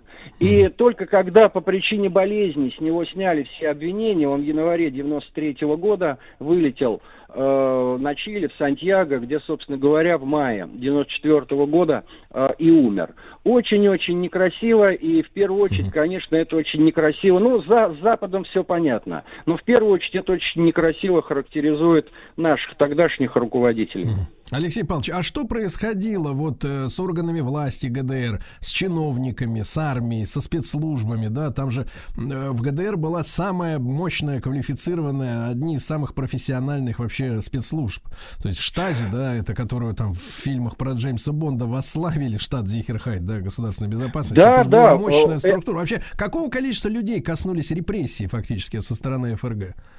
Дело все в том, что э, на протяжении 32 лет э, министром государственной безопасности был Эрих Мильке, который изначально, вот он, кстати, Хонекера поддержал. А вот к концу они уже разругались по полной. А там, судя по всему, с чем это связано? Там, конечно, была уже проблема старения. И э, вот эта вот состарившаяся уже определенная часть, она пыталась э, обвинять Хонекера где-то, э, это, кстати, немецкие даже историки уже раскопали, Запад подкармливал этих стариков. Ну, предлагая, условно говоря, почетную пенсию, да, такую uh-huh. хорошую. То есть путем э, всех механизмов изнутри, изнутри подрывали, разрушали основы тех политических систем, которые э, были созданы, э, сложились еще после окончания Второй мировой войны. И вся эта великая идея э, Сталина, да, создание вот этой вот Восточной э, Европы как зоны безопасности, в первую очередь, для Советского Союза, она вся была обрушена. И последствия этого мы наблюдаем очень хорошо сегодня. Алексей Павлович, а, еще раз тогда вот вопрос повторю. Как вам кажется, вот какого количества все-таки э, жертв стоило это объединение именно в, сам, в самой ГДР, когда люди были там люстрированы, запретили заниматься работой? То есть это, это миллионы человек, я так понимаю? Ну, видите ли, дело в чем? Здесь нужно аккуратно. Когда мы говорим о том, как работает репрессивная машина, она есть везде, в любой стране. Другое дело, что там в тех же благословенных, там для кого-то э, Соединенных Штатах, великой стране свободы, этого всего нет, этого всего не видно. А если мы с вами все это увидим изнутри, мы ужаснемся вот, этому оскалу. Кстати, об этом Хонекер говорил на одном из судебных всех э, вещей. Когда его обвиняли там в расстрелах немцев, которые через Берлинскую стену пытались, он им говорил, ну что, ребята, пусть нам американцы расскажут, сколько там во Вьетнаме людей убили, сколько там убили, как они э, действуют. Поэтому здесь нужно э, к этому относиться более взвешенно, я бы так сказал. Вот, угу. конечно, не идеализировать, понятно, что любая власть, она, э, ну, навсегда применяет подобного рода механизмы э, в зависимости от той или иной э, ситуации. Понимаю, Но, Алексей Павлович, да-да-да, Алексей Павлович, спасибо вам огромное. Алексей Павлович Синелобов, кандидат исторических наук, это Московский педагогический государственный университет. Помянули сегодня Эриха Хонекера, ему исполнилось бы 110 лет, руководителю ГДР. Маяк районного масштаба. Ну что ж, друзья мои, обещанная Владислава Александровича рубрика «Маяк районного масштаба» в эфире. И э, сегодня очень приятная тема «Домашние питомцы», вот эти шерстяные, да, хрюкающие, гавкающие, мяукающие. А говорить мы сегодня будем о том, где можно проверить здоровье братьев наших меньших, причем бесплатно, Владислав Александрович. У нас же подрастает кот. Конечно, он Правильно? уже подрос, я больше вот, скажу. Вот, пора проверять его, нести, точно, волочить. Волочить, да. Наша э, рубрика рубрика выходит при информационной поддержке программы мэра Москвы «Мой район». И я представляю нашего гостя Алексей Маловацкий, сооснователь и директор Европейского ветеринарного центра EVC. Центр является партнером города Москвы по программе «Питомцы» в Москве. Алексей, доброе утро. Да. Доброе утро, друзья, доброе утро. Алексей, ну вот для многих сенсация узнать, что этим летом в районах Москвы работали мобильные ветеринарные пункты, где владельцы собак могли бесплатно обследовать своих питомцев. Это было приурочено к открытию обновленных площадок для собак э, в рамках проекта «Питомцы в Москве». Расскажите, пожалуйста, в двух словах вот об этом проекте и о том, как вы в нем участвовали. Доброе утро еще раз. Действительно, проект был уникальный для Москвы, потому что на, за последние два года в Москве где-то порядка 50 а, площадок модернизировали, построили. А, и этот проект несет такую, знаете, социальную значимую роль, потому что как вы знаете, собака по своей природе, вернее, природа, природа, ей природой заложена некая гиперактивность, э, такая характер чемпиона. И понятно, что в домашних условиях, в квартирных условиях все это реализовать очень тяжело. И тем более э, собаки, которые живут в Москве, где и ограниченное пространство, и погулять негде. Поэтому такая программа, которая э, модернизировала площадок, она помогает держать собачку в активном состоянии, а активное состояние – это знак, знак равенства здоровья собаки. И наш Европейский ветеринарный центр EVC был э, очень рад участвовать, приглашение поучаствовать в этой программе.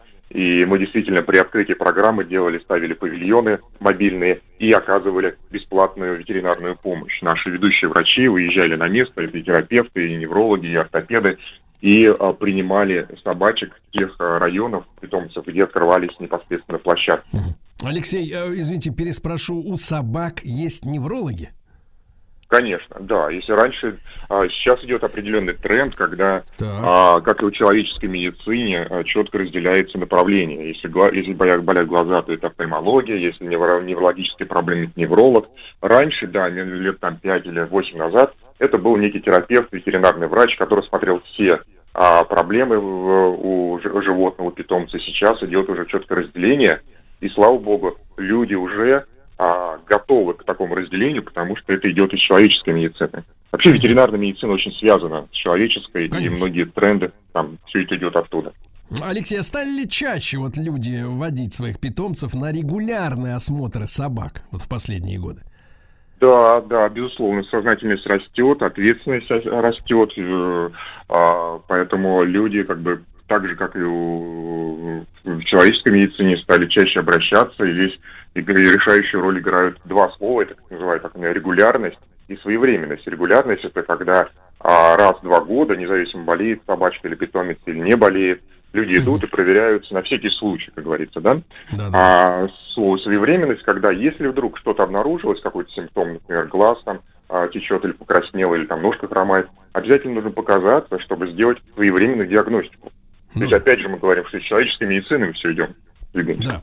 Алексей, а вот ваше личное замечание во время работы этой замечательной акции, э, каких собак чаще приху, приводят, какие породы, может быть, чаще, как говорится, проверяются? Ну, вы знаете, специфика города сказывается. Понятно, что в, в городских условиях большая часть собачек это небольшие и среднего размера. Вот, а, поэтому большая часть, э, которые к нам приходили, это как раз а маленькие породы, это и бульдоги, и пекинесы, и тибетские спаниели, и там мупсы, вот, а, и пуделя. Да, приводили больших собак, что интересно, да, там и салабаи большие, которые живут в городских условиях, понятно, что это определенные трудности, но у собачек разных абсолютно приводят, и пород разных, в том числе и угу. а, беспородистых приводят. Сейчас очень развивается направление, когда люди берут из Э, из различных фондов и у волонтеров, у питомников бездомных животных. Ну, да. Эта тема сейчас очень развита тоже. Да-да-да. Алексей, а вот вы рекомендуете, насколько регулярно нужно проверять домашнего питомца?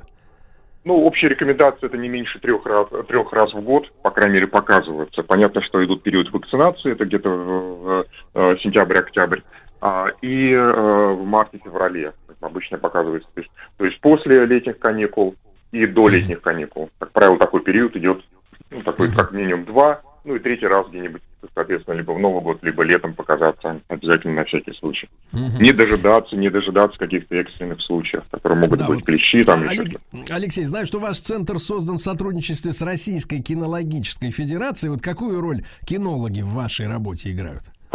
Вы знаете, да, нам повезло в этом плане. А, у нас партнером является Российская технологическая федерация, РКФ. Это организация, которая существует уже более 30 лет, которая развивает и стоит а, такая на страже Российской кинологической школы. И мы давно стараемся соединить кинологию и ветеринарию. Во всем мире это как бы две науки, они между собой очень тесно связаны. У нас как-то исторически немножко был разрыв. Вот. Если посмотреть там отравление кинологии, это некая наука о строении, о собаках, не знаю, об их взаимосвязи их поведения. А, и, соответственно, это плавно очень накладывается в ветеринарная наука. Вот, и, соответственно, мы сейчас вместе с РКФ пытаемся а, повысить а, качество ветеринарной медицинской помощи, вот, и, соответственно, накладываем все, все учитываем все нюансы, в том числе кинологические нюансы в здоровье, а, в здоровье собаки. Ну и знаю, что у себя в центре вы проводите дни открытых дверей под названием «В гостях у дедушки Айболита». Это для детей и родителей, да? Вот детки тоже узнают Да. много нового о своих зверях. Да, мы такую замечательную программу ввели, уже несколько раз провели ее. Сейчас некий период на лето мы сделали пе- пе- передышечку. Вот с сентября, октября приводим детишек маленьких, знакомим их а, с ветеринарной медициной, знакомим, как лечат, как лечат э, жи- животных. У нас сделаны специальные такие, знаете, операционные, где можно посмотреть за стеклом, такой атриум красивый, а, посмотреть, как, как лечат. Понятно, это все очень в щадящем режиме. А, ну, наверное, медицина не, не, не- для всех глазок, тем более детских. Вот, поэтому в таком щадящем режиме, но, Но в работа очень важная, согласен. Работа Да, очень работа очень важная. Алексей, ну спасибо вам огромное за вашу деятельность. Алексей Маловацкий, сооснователь и директор Европейского ветеринарного центра ИВС. Э, Центр является партнером города Москвы по программе «Питомцы в Москве». Сергей Стилавин и его друзья на маяке.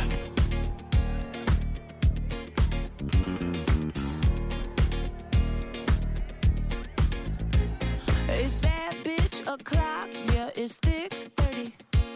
I've been through a lot, but I'm still Is everybody back up in the building? It's been a minute, tell me how you're healing. Cause I'm about to get into my feelings. How you feeling? How you feel right now?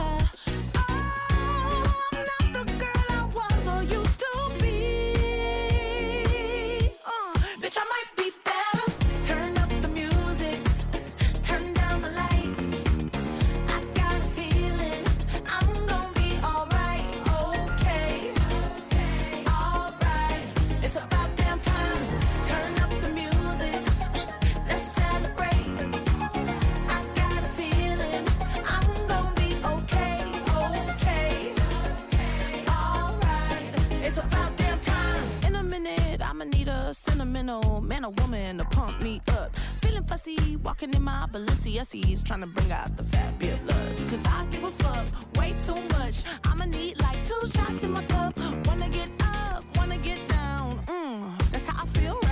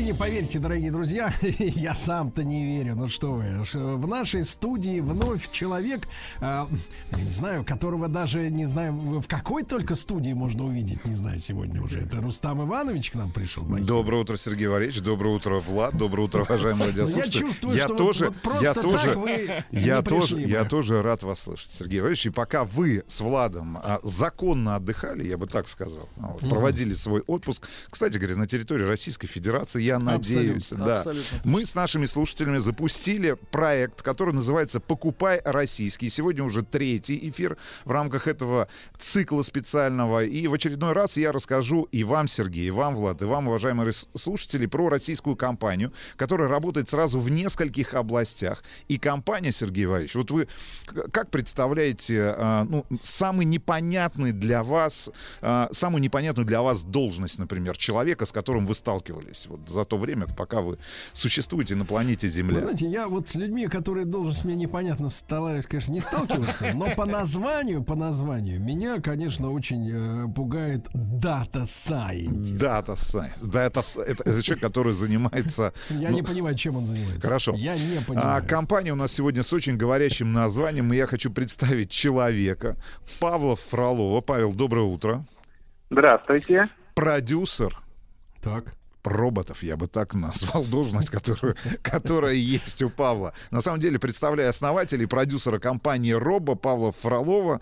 А, ну и вкратце хотелось бы для начала нам с Сергеем и нашим радиослушателям понять, а чем же компания Робо занимается. Потому что я открыл вот несколько десятков первых ссылок, которые выскакивают а, после поиска в том же Яндексе или в Гугле, а, понял, что вы съели собаку на обучение детей разных возрастов с сложными техническими концепциями. Значит, э, понимая, что такое робо, это некий такой набор, это некий кит такой для детей, который позволяет им определенные скиллы, определенные знания получить. Павел, вот чуть поподробнее, чуть понятнее для нас, Сергеем, для нас, людей, которые не являются людей, продюсерами не роботов. понимают, не, давайте так, не, со скидкой, не понимают слово скиллы, э, вот, киты, э, вот и прочее. Ну, киты не те, которые в океанах и в И море. не коты. Да, Ну, и не понимаю. коты, да, да, да, да. Павел, доброе Да. утро еще раз, да, рассказывайте. Значит, Робо — это суверенная платформа образовательной робототехники, которая снимает унизительную зависимость от э, зарубежных поставщиков технологий и программного обеспечения и готовит инженеров-инноваторов и технологических предпринимателей будущего, используя открытое программное обеспечение и открытое аппаратное обеспечение. Ну, если... Теперь при- давайте приземлим. понятнее, Да- да, да- железо. да, давайте Да? теперь приземлим вот, часть этих Я непонятных. понял, понял единственное из этой речи, что мы боремся с унизительным, а вот с чем не понял. Павел, да. Смотрите, я так понимаю. Ну, давайте, я вот я, я посмотрел несколько материалов, достаточно крупных обзоров э, о работе вашей компании. Значит, как я себе понял, что это некий набор, да, а, значит, более того, во-первых, образовательная экосистема, да, которая учит э, детей взаимодействовать с робототехникой. И вот э, есть свободное программное и аппаратное обеспечение. То есть вот как, что это такое? Ну, по сути, это конструктор роботов, правильно?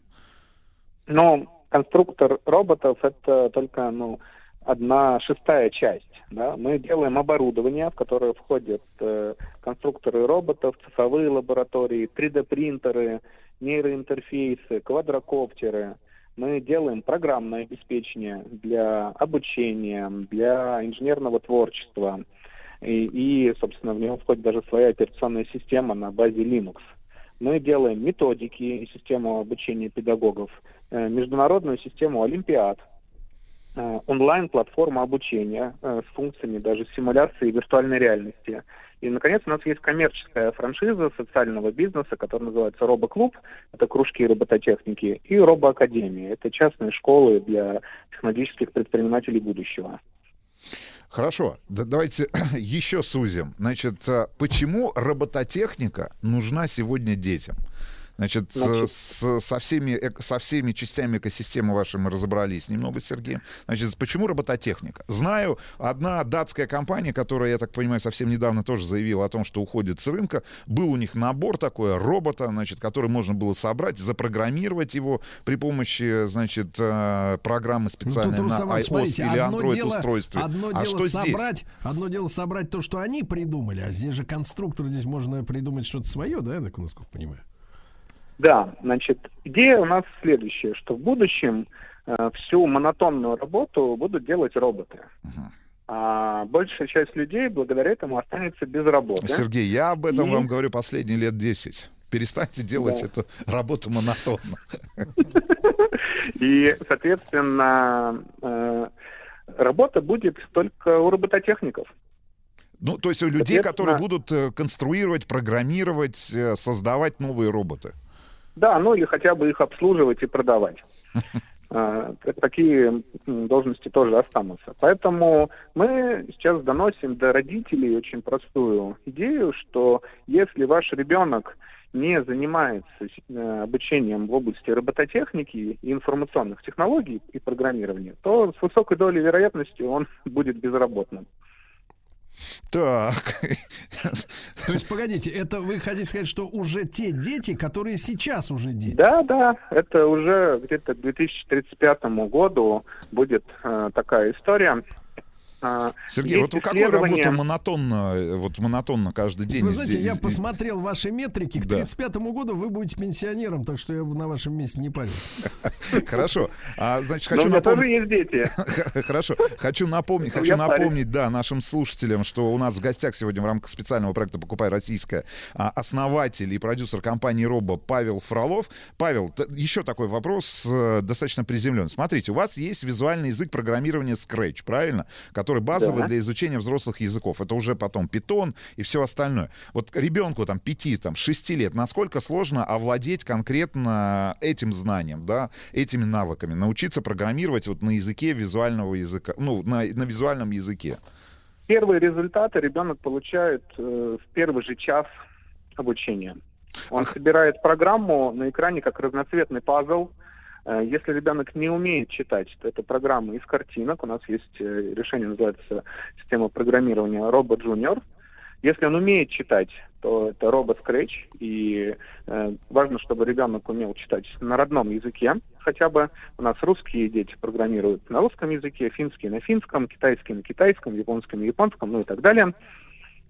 И э, буквально за часовой первый мастер-класс ребенок уже получает результат. А И мы, это хорошо, очень здорово детей за мотивирует первый час. А вот мы с дальше. Сергеем, э, мужчины И вы тоже 40 можете 45 плюс, вот э, мы результат через какое время За покажем? Тоже через час. Тоже через Я час. с радостью с вами Сер- встречусь и Сергей, проведу общем, такой мастер-класс. Да, мы на уровне детей 5-6 лет за час. Значит, хорошо, Павел. Значит, э, как сейчас обстоят дела в компании? С какими вызовами вы столкнулись за последние месяцы, а, начиная там с февраля? Знаю, что компания плотно сотрудничает с Финляндией, с Японией. Как сейчас вообще строятся взаимоотношения, в частности, в вашем бизнесе с западными партнерами? У нас фу-фу-фу все работает. У нас есть офисы в Финляндии, в Японии и в Китае, открытые по приглашению местных правительств, которые также хотят, чтобы их система образования была модернизирована для того, чтобы идти в ногу со временем. А, Мы совсем недавно выиграли конкурс правительства Южной Кореи, и там они также хотят, чтобы мы сотрудничали. И активно осваиваем новые рынки, новые страны. Э, Вот за август у нас случились продажи, например, нашей франшизы такие страны, как Малайзия, а, Арабские Эмираты, Саудовская Аравия и сейчас на очереди еще Филиппины. Так, то есть Всего у нас филиппинские... 31 страна. Да, филиппинские дети, малазийские дети, значит, южнокорейские дети будут программировать наших русских э, суверенных роботов, правильно? Ну, Да, вот, всё так. Хорошо, хорошо. Смотрите, вы, кроме всего прочего, не только разработчик, да, но еще и производитель. А как сейчас дела с, э, с производством? Где оно находится? Были ли сложности какие-нибудь, например, с элементной базой? Вот. э, И тем более, что ну, вы работаете в том сегменте, который в первую очередь после начала специальной военной операции попал под санкции западные. Мы все производство держим в Санкт-Петербурге. Э, У нас были сложности с получением электронных компонентов, которые мы брали э, у европейских поставщиков, поэтому мы полностью переориентировались на поставку компонентов из Китая, но при этом с уровня производства печатных плат, а также нашего оборудования, это робоконструкторы, цифровые лаборатории, 3D-принтеры, квадрокоптеры, нейроинтерфейсы, все это мы делаем в Петербурге, продолжаем делать. Более того, у нас растут продажи сейчас, в том числе и за рубеж, и мы активно занимаемся тем, что наращиваем объемы производства, делаем мы э, это все на контрактных производствах в Петербурге, они позволяют наращивать. Ну, собственно, мы очень увлекательно растем и очень этим заняты все лето. Хорошо, скажите, пожалуйста, тогда, вот вы говорите, что э, растут, э, ну, растет доля экспорта. Ну, это серьезный рост? э, Или мы оттолкнулись от, от какого-то дна? Ну, то есть вот на нуле где-то находились после введения санкций, и после этого начался рост? Или это вот Нет, вот рост последний там несколько лет не продолжается? встали. Продажи в не момент встали. введения санкций у нас продажи не встали. Э, собственно, ну, мы как продавали, так и продаем. То есть то, что мы делаем, оно очень всем нужно. Потому Хорошо. что, э, дети это наше будущее. Если ты неправильно учишь детей, то в твоей стране нет будущего, и в твоей семье нет будущего. Ну и роботов надо правильно учить, правильно? Ну так. Конечно. Чтоб у них Хорошо. было будущее. Ну а вот этот язык визуального программирования, Scratch, например, да, или более сло- сложные языки, вот как вы думаете, я думаю, у Сергея в голове есть этот вопрос от- относительно идеологической прошивки, например, да, вот чтобы она где-то на материнской плате была, там, или в каком-то исходном коде этого самого робота. Вы Вот. ставите вопрос о суверенности. Да, суверенности, конечно. Но чтобы вот этот робот, он, несмотря на свою, например, географическую привязку или физическое Давайте так, местонахождение, давайте он был так, русским нужны- роботу, Нет, роб- не русским надо вот роботом. русский, не русский, давайте. Робот-патриот. Да, да, да, хорошо. Как нам сделать робота Можно запрограммировать или нет? Да. Или Ну, это в сердце должно быть? запрограммировать можно все что угодно. Главное понимать, что ты хочешь получить на выходе. То есть, как говорится, нам бы схемку, аль чертеж, мы бы затеяли вертеж. То есть нужно техническое задание. Опишите робота-патриота, и наши дети в робоклубах его с радостью запрограммируют. Хорошо. Значит, а, Павел Фролов, э, основатель и продюсер компании «Роба». И в рамках э, рубрики «Покупай российское» говорим о том, что сегодня происходит э, в российских компаниях, в российской промышленности. Павел, вопрос. А ваши основные клиенты, это все-таки конкретно, ну, конечные потребители, ну, вот B2C-шный бизнес, у вас, или вот все-таки бизнес для а, ваших клиентов, которые сами себя представляют, ну, тоже некие организации, B2B так У нас называемые? два направления бизнеса. Одно направление это вообще B2G, то есть бизнес to government. Мы работаем с правительством. Вы основном это Сергей, вы тоже работаете в этом секторе B2G.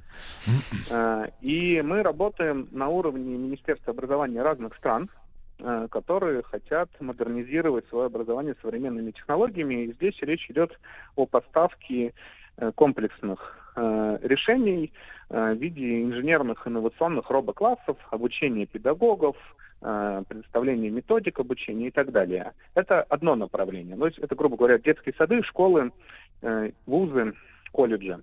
Второе направление – это B2B, то есть мы работаем э, с предпринимателями, ну, в основном это те, кто называет себя социальные предприниматели, то есть те, кто хочет нести какую-то позитивную миссию.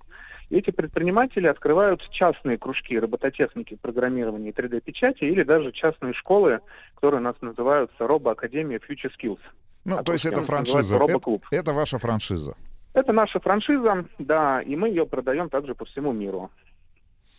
Хорошо.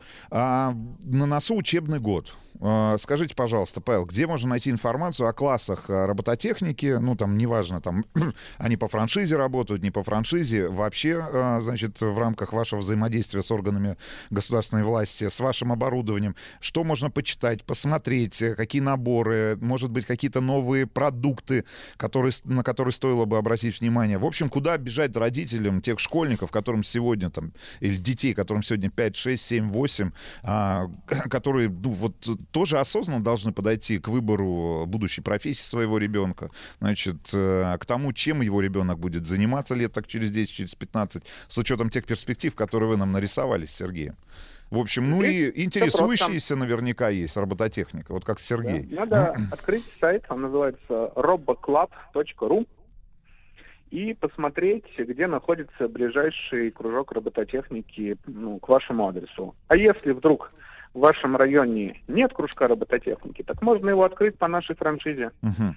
Ну, если Сергей, например, где-то под Чеховым тоже может открыть по франшизе вас, ваш кружок, да. преподавать. Для себя самого. Ну, а вы, э, смотрите, ну вот э, человек, который получает вашу франшизу, он, соответственно, получает от вас оборудование, да, некий набор там методических э, материалов, э, соответственно, там класс, как это все должно выглядеть, некая библия самого Должен ли он бизнеса. иметь педагогическое образование. образование? или, например, робототехническое образование, или инженерное Человек, образование. который открывает франшизу, он должен э, отвечать за бизнес-часть. То есть его задача нанять правильных людей и ими управлять. Мы помогаем в этом процессе, то есть мы даем правила, по которым бизнес работает, э, всякие секретики рассказываем, помогаем нанять администраторов кружка, преподавателей, там, маркетологов, которые его рекламируют. А собственник кружка, он просто управляет этим бизнесом.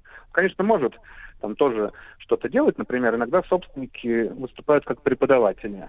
А может и не делать. Иногда собственники говорят, мы как преподаватели не можем работать, мы лучше наймем самого лучшего преподавателя. Хорошо, а вот с точки Кстати зрения... говоря, вот я Ага. хотел поделиться таким, э, ну, нетривиальным способом, как мы помогаем людям войти вот, э, в понимание бизнеса. Мы поняли, что людям, которые бизнесом не занимались никогда, очень сложно, потому что у них нет в голове нужных полочек, э, куда можно складывать бизнес-информацию, которую мы им даем. И мы разработали тренажер бизнеса в виде настольной игры, где мы за 4-5 часов моделируем развитие бизнеса на 4-5 лет вперед.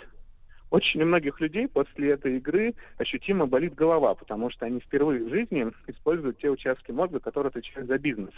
Но после этого у них нет никаких проблем в том, чтобы бизнесом управлять. Смотрите, обнаружили, что мигрень от бизнеса бывает. да.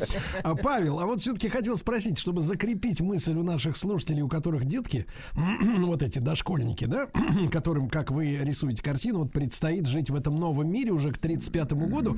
если роботов. говорить, да, если говорить о том, какие же все-таки с вашей точки зрения профессии будут заменены э, роботами, то есть до какого уровня э, вот компетенции дойдет э, вот эта Роботизация. Маши- машинная рабочая сила, да. Ну, то есть вот в сегодняшней нашей жизни, вот какие профессии, например, вот с вашей Умрут. точки зрения будут отсечены? Но вообще говоря, а, есть исследования, которые проводили там американские исследователи и европейские, о том, что в ближайшие 10 лет а, порядка 50% рабочих мест будет, э, может быть, 60 будет заменено роботами. Вот просто пара примеров. Уже несколько лет назад компания Сбербанк уволила 3000 юристов и заменила их компьютерной программой, которая делала то же самое, там, первичные какие-то вот э, подачи претензий тем, кто кредиты вовремя не вернул. А два года назад в России была издана книга под говорящим названием «Будущее без работы». И ее перевел компьютерный алгоритм, а обложку нарисовал другой компьютерный алгоритм. А компания СТС сейчас запускает э, сериал, где сценарий написан Искусственным компьютерной интеллектом. Ну, то есть, то есть и, и- и творцов ожидает э, Ну, участь. Остается, Рустам Иванович, ожидать, когда Нет, же наконец остается- появятся, смотрите, появятся роботы-программисты, чтобы полностью Конечно. убрать человека из этой сферы. Нет, нам с Сергеем надо отправиться на сайт roboklub.ru, да, записаться на ближайший курс, вот, за час овладеть этими навыками и попытаться дать последний бой машинам. Да, э, хочу поблагодарить э, основателя и продюсера компании Робо Павла Фролова. Павел, спасибо вам огромное. Напомню нашим слушателям, что это был очередной выпуск проекта «Покупай российское». Следите за нашим циклом. Будем продолжать вас с Сергеем знакомить с различными российскими брендами и компаниями. А это был лично Рустам Иванович Небылица.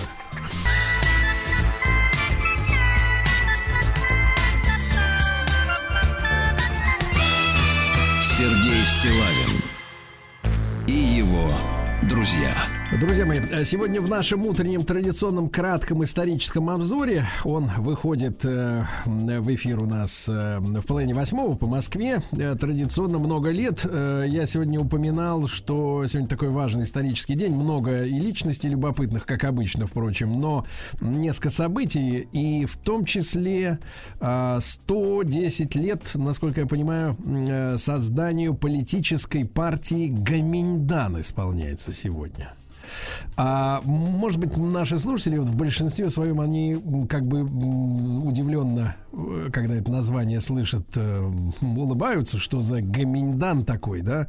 Но это очень важное событие, потому что это китайская партия, да, э, которая, кстати говоря, в начале своей работы пользовалась очень большой поддержкой молодого советского правительства, конкурировала с коммунистическим э, движением в Китае. Более того, конкурировала не на избирательных участках, а в том числе и, я так понимаю, достаточно жестко противодействовала э, всеми способами.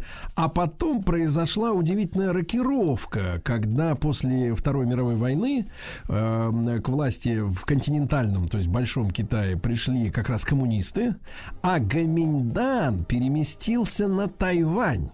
И, Владислав Александрович, все вы, конечно, слышали, Ну, да, конечно. о том, что сейчас происходит э, в споре между э, Большим Китаем, Тайванем, американцами, которые туда шлют одну делегацию за другой.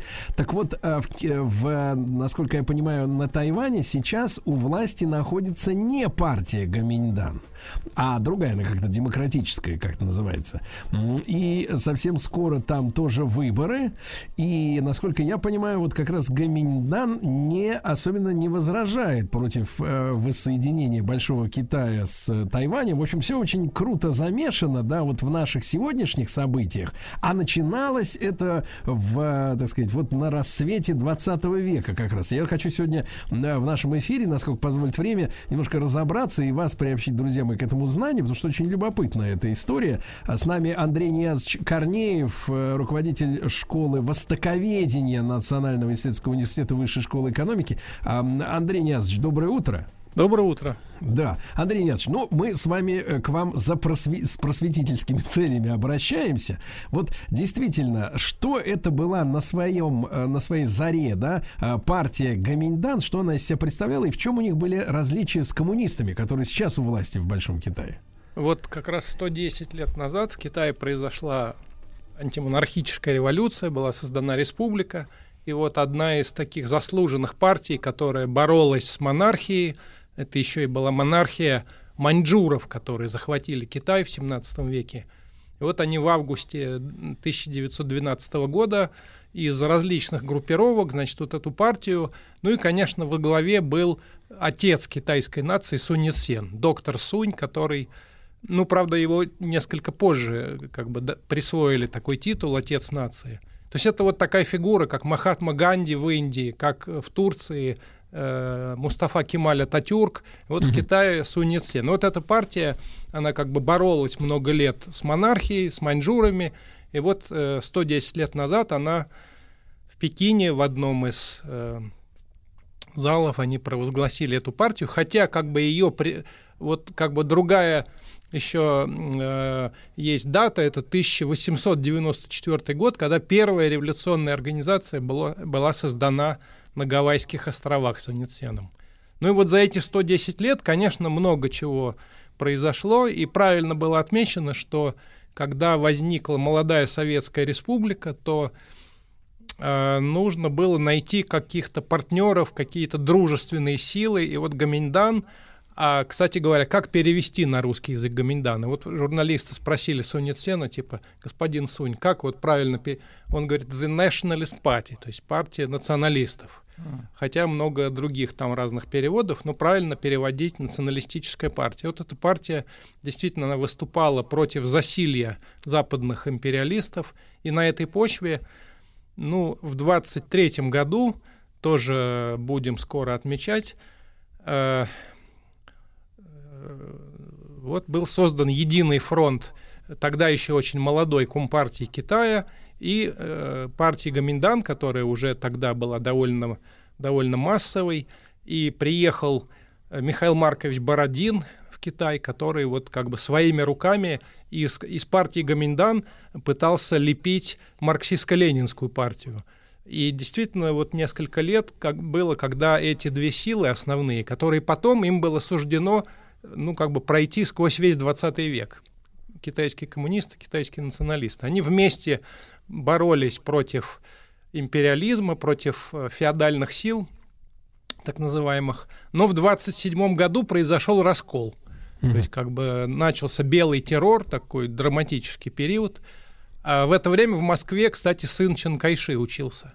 И он написал э, письмо в газете «Правда», ну, где он отказывался от того, что он сын Чан Кайши, называл его всякими словами. Понятно, что не сам писал, но такая была как бы политическая культура того времени – с 27 по 37 год гражданская война. 37 год агрессия Японии. Опять вот эти две ведущие политические силы при поддержке СССР опять объединились с тем, чтобы дать отпор японцам. 45 э, год победа, но тут начинается опять гражданская война между Гоминданом и коммунистами. Приходит... А что их, Андрей Николаевич, а что их разделяло вот э, идеологически или на, на, в плане слоев населения, на которые они опирались, э, в чем они были непримиримы?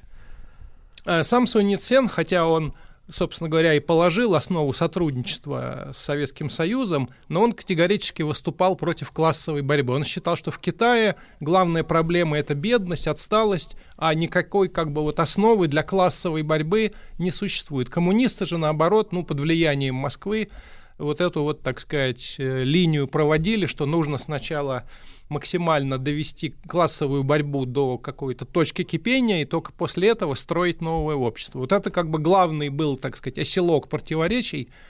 Ну, конечно, уже после 49 -го года Гаминдан отступил на Тайвань, вернее, бежал на Тайвань, и надо сказать, что вот 50 лет однопартийной диктатуры Гаминдана это примерно то же самое, что в материковой части Китая, где Э, ну, много было всяких э, довольно э, дискуссионных моментов, большой скачок, культурная революция.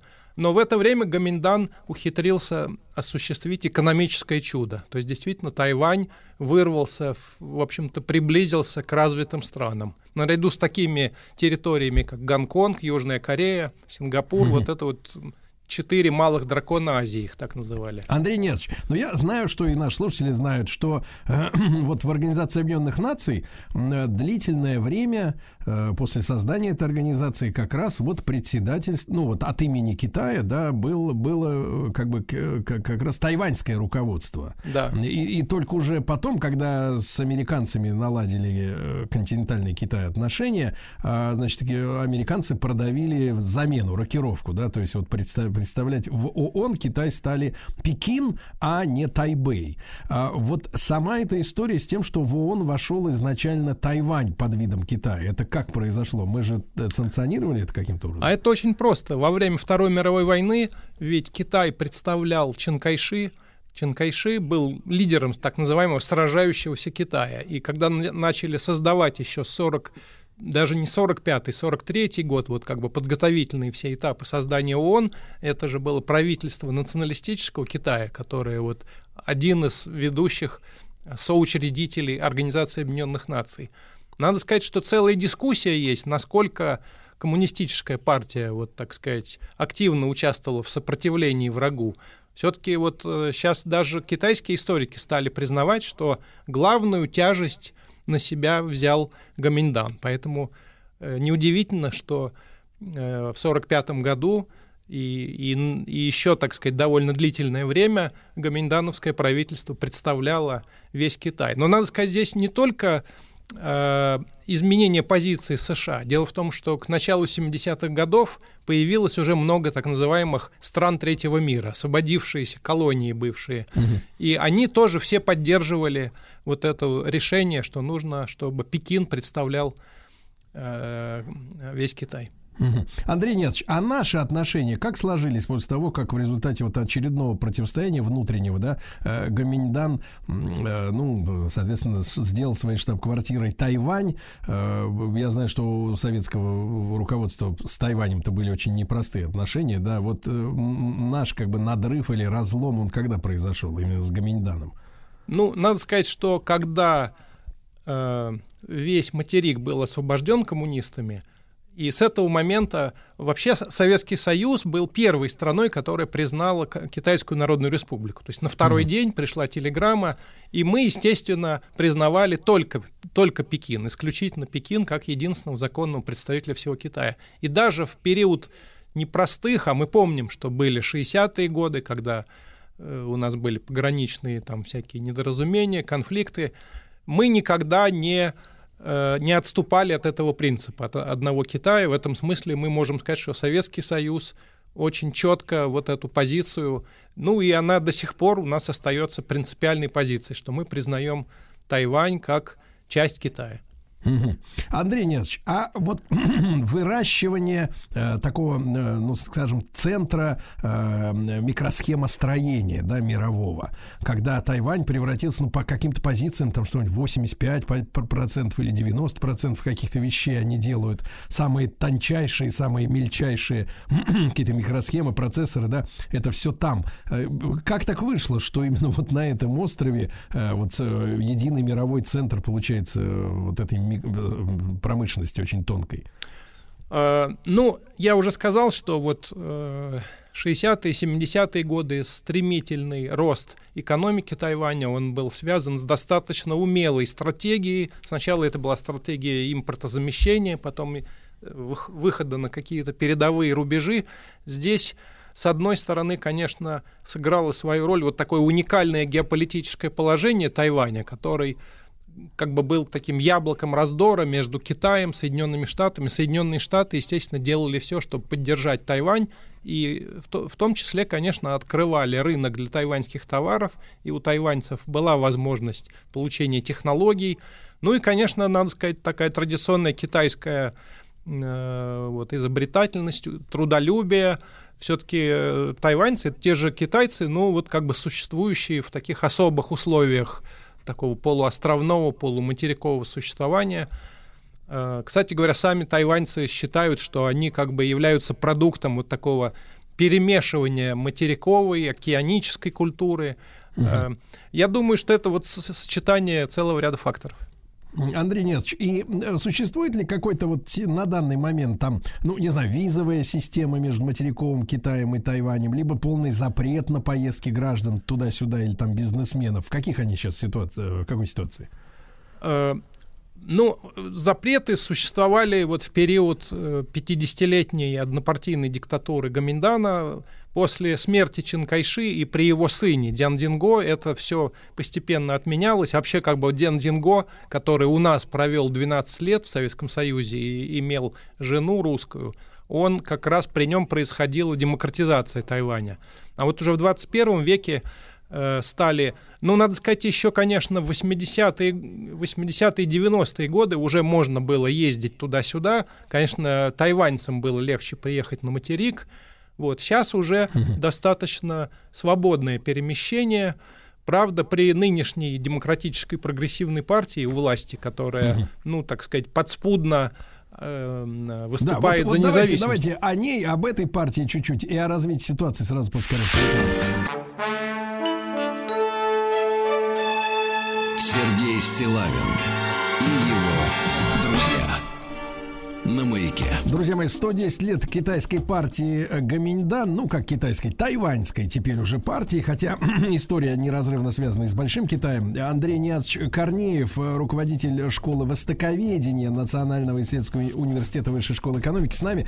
Андрей Ниазович, так вот смотрите, а, у власти сейчас не Гаминьдан, да, а другая демократическая партия. Именно при ней мы сейчас вот на протяжении последнего там месяца наблюдаем эту, ну я не знаю, как ее э, расценивать, это драма или это спектакль, вот с прилетом всяких Пелоси и прочих-прочих, так сказать, делегатов, они прилетают да. в гости к правительству не Гаминьдана. Вот несколько слов об этом демократическом вот э, руководстве, которое сейчас у власти. Вот я уже упомянул, что э, во второй половине 80-х годов при сыне Чанкайши началась такая постепенная демократизация, и появилась основная политическая сила, которая против, вот уже последние 30 лет противостоит Гаминдану. Э, кстати, Гаминдан э, себя синим цветом обозначает, то есть как бы партийный флаг синий, ну, белое солнце на синем небе, вот этот синий цвет. А вот эти вот прогрессивные демократы, как они себя называют, они как бы выбрали зеленый. Поэтому вот все последние десятилетия, вот если в других странах противостоят, например, там консерваторы против либералов или демократы против республиканцев в Америке, а на Тайване Гаминдан, то есть как бы вот партия, которая всегда выступала за единый Китай. То есть они никогда не отказывались от, это надо к чести их сказать, что они всегда считают, что вот Китай рано или поздно все равно объединится и э, вот эти прогрессивные демократы, которые фактически выступают за независимость. Ну, конечно, боятся об этом открыто сказать, то есть э, всякие как бы фигуры умолчания используют. Э, и они в первый раз пришли к власти в 2000 году, когда произошел в Гаминдане раскол. Mm-hmm. Это позволило им на выборах, так сказать, получить большинство. Э, с 2000 по 2008 год, 8 лет они были у власти, не очень, так сказать, себя показали, были коррупционные скандалы, и, президента от демократов того времени после этого посадили за коррупцию.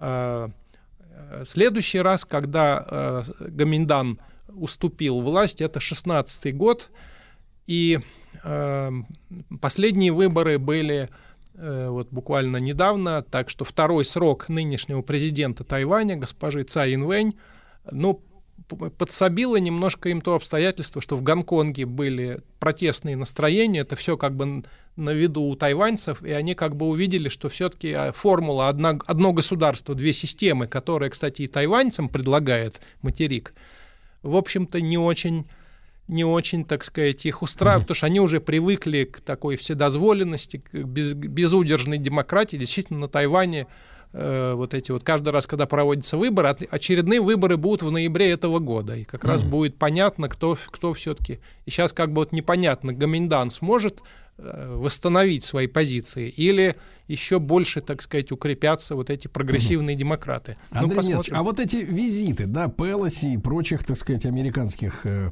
руководителей, зачем это, как вы видите, причину там? Вы знаете, столько всего опубликовано у нас, но я как бы выскажу вот еще одну точку зрения, может быть, не такую распространенную. Мне кажется, что это попытка ударить по Си Диньпину, потому что мы понимаем, что Китай не мог ну, сбить самолет или вот начать какую-то войну, особенно ну, в нынешней ситуации. Поэтому американцы просчитали, что с точки зрения восприятия э, Си Диньпина своим собственным населением, а там довольно сильно такие представленные, ну, патриотические, даже иногда националистические, то есть он может выглядеть, ну, не совсем как бы вот таким жестким руководителем, каким его хотели бы видеть граждане КНР. И поэтому это или попытка действительно его скомпрометировать, или усилить внутрипартийную борьбу, потому что, ну, не исключено, что, так сказать, э, в коридорах власти там достаточно сложная ситуация. Там ведь тоже в ноябре, там в октябре тоже свои перевыборы, да, внутрипартийные. Там, там важнейший момент, который, ну, ключевой, мне кажется,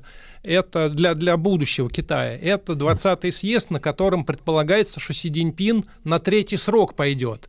То есть это, ну вот Дэн Сяопин в свое время поставил такое негласное ограничение, что вот ты 10 лет отработал, все, уступай следующему руководителю. Си Диньпин говорит, у нас сейчас такая сложная ситуация, что мы не можем себе позволить вот эти вот бесконечные, так сказать, Смены. Э, смена на переправе, угу. поэтому он пойдет на третий срок, и, конечно, это важнейший момент, угу. за которым будем следить.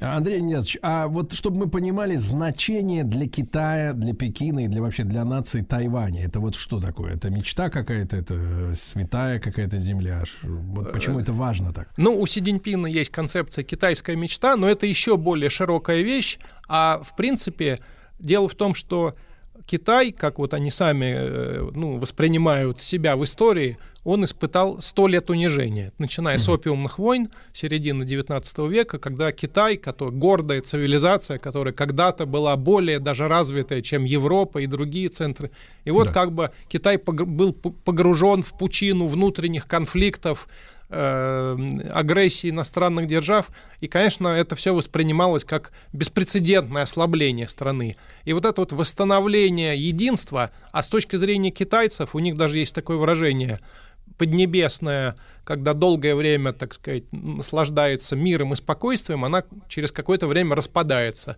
Но будучи в распаде, неизбежно эти центро... стремительные силы побеждают. Поэтому э, восстановление единства — это ну, первый и самый главный признак процветания, к которому mm-hmm. стремится Китай. Понимаю. Андрей нет, значит, будем следить и два, за 20-м съездом очень внимательно в Пекине, э, ну и за выборами очередными на Тайване, одна из правящих партий которого Гоминьдан сегодня празднует свое 110-летие. Андрей Нятович Корнеев был с нами. Sunny, yesterday my life was filled with rain. Sunny, you smile at me and really ease the pain. Oh, the dark days are done, the bright days are here. My sunny one shines so sincere, sunny one so true. I love you. Sunny, thank you for that sunshine bouquet. Sunny, thank you for the love you brought my way. You gave to me your all and all. Now I feel ten feet tall. Sunny one so true. I love you. Sunny, thank you for the truth you let me see. Sunny, thank you for the facts from A to Z. My from when we held hands. Sunday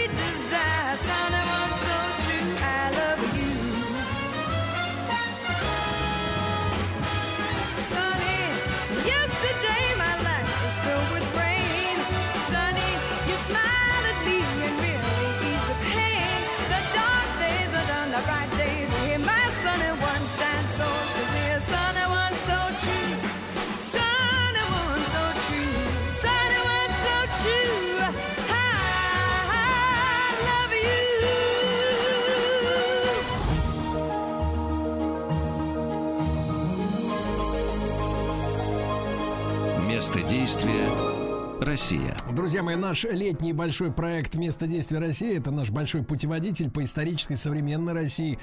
Занимательная медиа-энциклопедия знаний об Отечестве. Ну и сегодня очень рад э, приветствовать вновь в нашем эфире э, действительно э, Евгения Юрьевича Спицына, историка, публициста. Евгений Юрьевич, доброе утро. Да, доброе утро, здравствуйте. Рад нашей новой встрече, тем более, что повод замечательный. А, Сегодня ведь день рождения великого нашего государя Ивана Васильевича IV, позднее который стал Иваном Грозным уже. Да, первый царь всея Руси, если можно так сказать, царь-федерал и царь-маркер. Потому что если вы слышите, ну, с малознакомыми людьми э, в разговоре их отношения об Иване Грозном, в принципе, можно здесь сделать вывод э, свой-чужой. Я сейчас не говорю, что за или против, но, в принципе, достаточно такой водораздельная фигура, очень такая, да, если так можно выразиться. Евгений Юрьевич, э, вопрос, мы, мы поговорим сегодня о мифах, э, мифах и правде э, Ивана IV, да, но вот э, как вам кажется, почему эта фигура, вот если в двух словах, э, стала таким действительно маркером вот отношения и к стране, и к истории, и вообще как-то, порой даже и человеческие качества проявляет? Вы знаете, вот вы задали э, вопрос э, о мифах. Так вот, э, по поводу даты рождения тоже существует целая мифология. Потому что действительно, согласно многим летописным сводам, он родился именно 25 августа 1530 года. Причем я замечу, что дата здесь не переводится, потому что Григорианский календарь был введен в действие только в 1582 году. То есть тогда никакой разницы а, в датах между а, римско-католической и православной церкви не существовало. Поэтому даты не надо переводить, то есть плюсовать дни а, до вот этой даты не следует. Что у нас, к сожалению, делают. Например, плюсуют даты к Ледовому побоищу или Куликовской битве и так далее. И э, законодательно их закрепляет. Это глупость величайшая. Я уже об этом писал, но ко мне никто не прислушался. А, теперь дальше. А, наши небезызвестные новохронологи а, заявили о том, что на самом деле Иван Грозный родился аж на 4 с лишним года раньше, 9 февраля 1526 года. И это умозаключение они сделали из так называемого костяного трона Ивана Грозного, который хранится в грановитой палате. Его можно лицезреть и на фотографиях, и лично, если ты посещаешь грановитую палату. Это вообще-то деревянное кресло, которое просто обито костяными табличками. А, причем а, в описи а, государевой казны этот трон значился только с 1632 года, когда Иван Грозный уже давным-давно умер. А, и существуют разные версии. Кто-то говорит, что он появился, этот трон, на Руси аж во времена его деда Ивана III, но большинство все-таки склоняется к тому, что он появился только в 17 веке.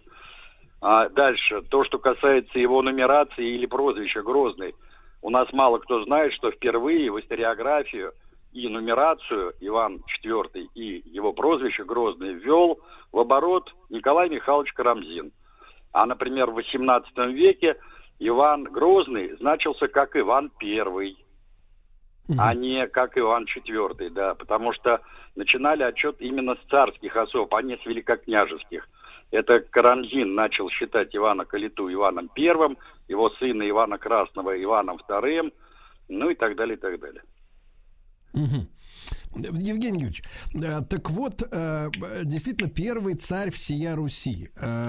За что к нему столько ненависти исторической? И ну, она, прежде нас, всего... Она, она, прежде... понимаете, она настолько яркая, что как будто он правил э, при Брежневе. Да, вы знаете, ну, во-первых, начнем с того, что он правил более чем кто-либо в истории России. Если брать официальную дату его вступления на престол, то он правил 50 лет и 105 дней. Никто более него не правил нашей страной. А теперь то, что касается ненависти. Это опять-таки традиции, идущие из Карамзина, потому что именно Карамзин в своей истории впервые создал вот эту теорию двух Иванов, которая во многом базировалась, кстати, на сочинениях Андрея Курбского. А, смысл этой теории был очень прост, что пока государь опирался на э, своих советников э, из числа бояра княжеской аристократии, он проводил разумные реформы, был великим государем, ну и так далее. А как только он а, решил узурпировать власть, как только он ввел в опричнину, ну, вот здесь потекли реки крови, он превратился в тирана, царя-убийцу. И эта вот тема потом активно была подхвачена а, его старшими современниками, прежде всего зарубежными, тем же Флетчером, тем же Штаданом, тем же Пассивиной и так далее, и так далее. И потом вот это вот история с опричниной, с особым э, периодом его правления, который был отмечен страшными казнями, не только представителей служилой аристократии, но и детей боярских, и посадских, и купцов, и простолюдинов, она вошла вот в сознание, в кровь и плоть э, нашего народа. И вот поэтому существует такой вот кровавый образ этого русского царя. Хотя я скажу, что он был человеком, конечно, своей эпохи, и если ставить его в ряд с другими государями, и русскими, и особенно иноземными, то я вам скажу, что Иван Грозный был прямо, скажем, не самый кровавый э, тиран и деспот. Были э, люди, которые были куда как более деспотичные, тираничнее, э, на руках которых было действительно море крови. Почему же, вот, Евгений Юрьевич, э, к Ивану Грозному так вот приклеили это слово terrible, да, ужасный, э, за граница? Почему? Э, он что-то что-то особенное сотворил для нашей какой-то независимости, да, в общем-то, помешал каким-то иностранным интересам на территории страны? Вы знаете, мне трудно сказать. Дело вот в чем. То, что касается иностранных интересов. У него, кстати, были ведь прекрасные отношения с посланниками английского двора. У него даже ведь был план женитьбы да, на английской королеве. А, и м, именно при нем а, британцы получили а, целый ряд привилегий и прав, которые не имели другие иностранные компании или купцы. А, как раз вот на хвост англичанам наступил Борис Годунов. И два брата Щелкалова, которые попеременно возглавляли посольский приказ. Я имею в виду Василия и Андрея. Поэтому мне трудно сказать, почему, например, тот же а, Флетчер э, пи- писал, э, ну, гадости, условно говоря, про Ивана Грозного. Я думаю, что эта традиция была просто связана с общей направленностью представления о русских государях и о Москве вообще как о тиранической державе, которая угрожает цивилизованной Европе. И первыми здесь были, безусловно, не британцы, не французы и не немцы, а, конечно же, поляки. Потому что вот эта информационная война началась еще в эпоху Василия III, и особенно активно она развивалась уже в годы Ливонской войны. Историки посчитали, что вот за период Ливонской войны, я напомню, она продолжалась с 1558 по 1583 год, то есть целую четверть века, вышло 67 агитационно-пропагандистских листков антимосковского содержания, где главным э, был, безусловно, Иван Грозный, его тирании, его деспотии и так далее, и так далее. Эти листки печатались огромными тиражами и тупо просто развешивались на торговых площадях, центральных частях европейских городов, и народ, условно говоря, э, во всей своей красе лицезрел в печатном виде все ужасы Московского царства и его деспотичного царя. А потом эту э, всю вещь подхватили, естественно, вот эти вот писака-мараки, как их назвал Николай Васильевич Гоголь, которые опубликовали известные сочинения в Европе. Я уже их называл и Пассивина, папский легат, и Флетчер, и Штаден, и многие-многие другие. Евгений Юрьевич, а вот это, ну, собственно говоря, такая наглядная пропаганда, да, в отсутствие телевидения и интернета, ну, наглядная история с развешиванием плакатов, там, э, агитирующих э, и показывающих э, Русь вот такой ужасный. А зачем это надо было делать? Э, Зачем надо было создавать этот имидж? Э, Ну, сейчас я понимаю, да, надо оправдать э, дорогой газ.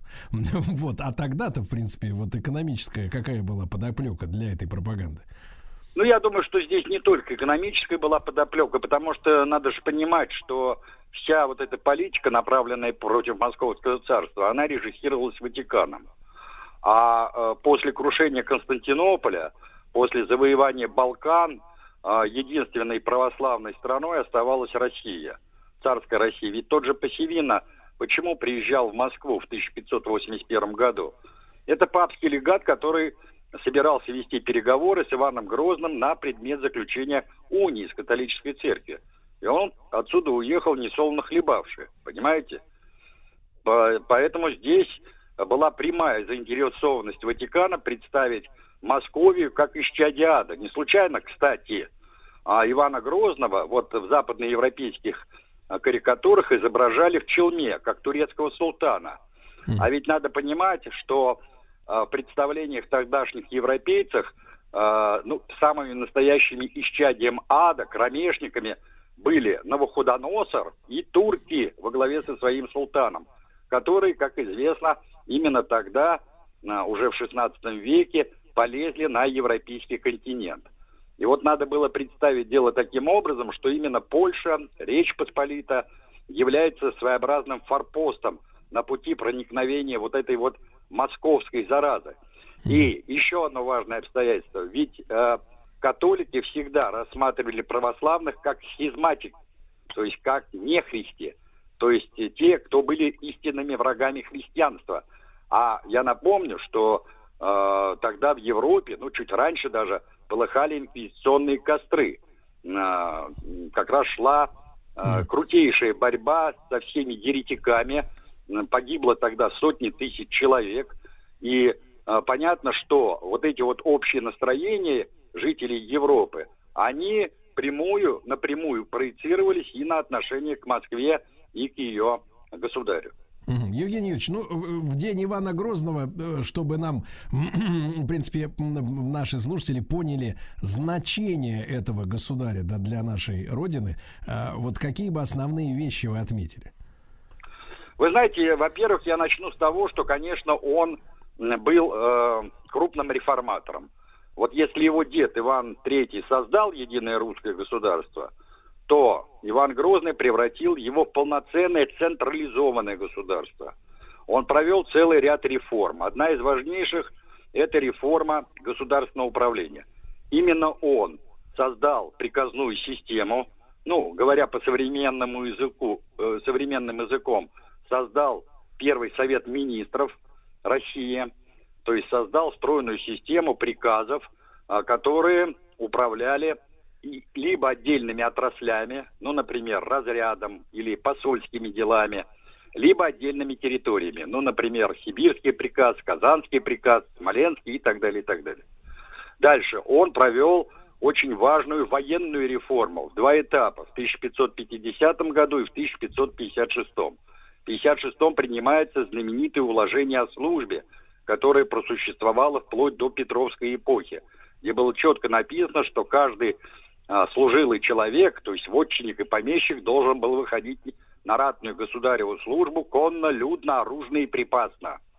Дальше он в развитии губной реформы его матери провел очень важную административную реформу, причем реформу, направленную на демократизацию э, внешнего, э, прошу прощения, на демократизацию местного управления.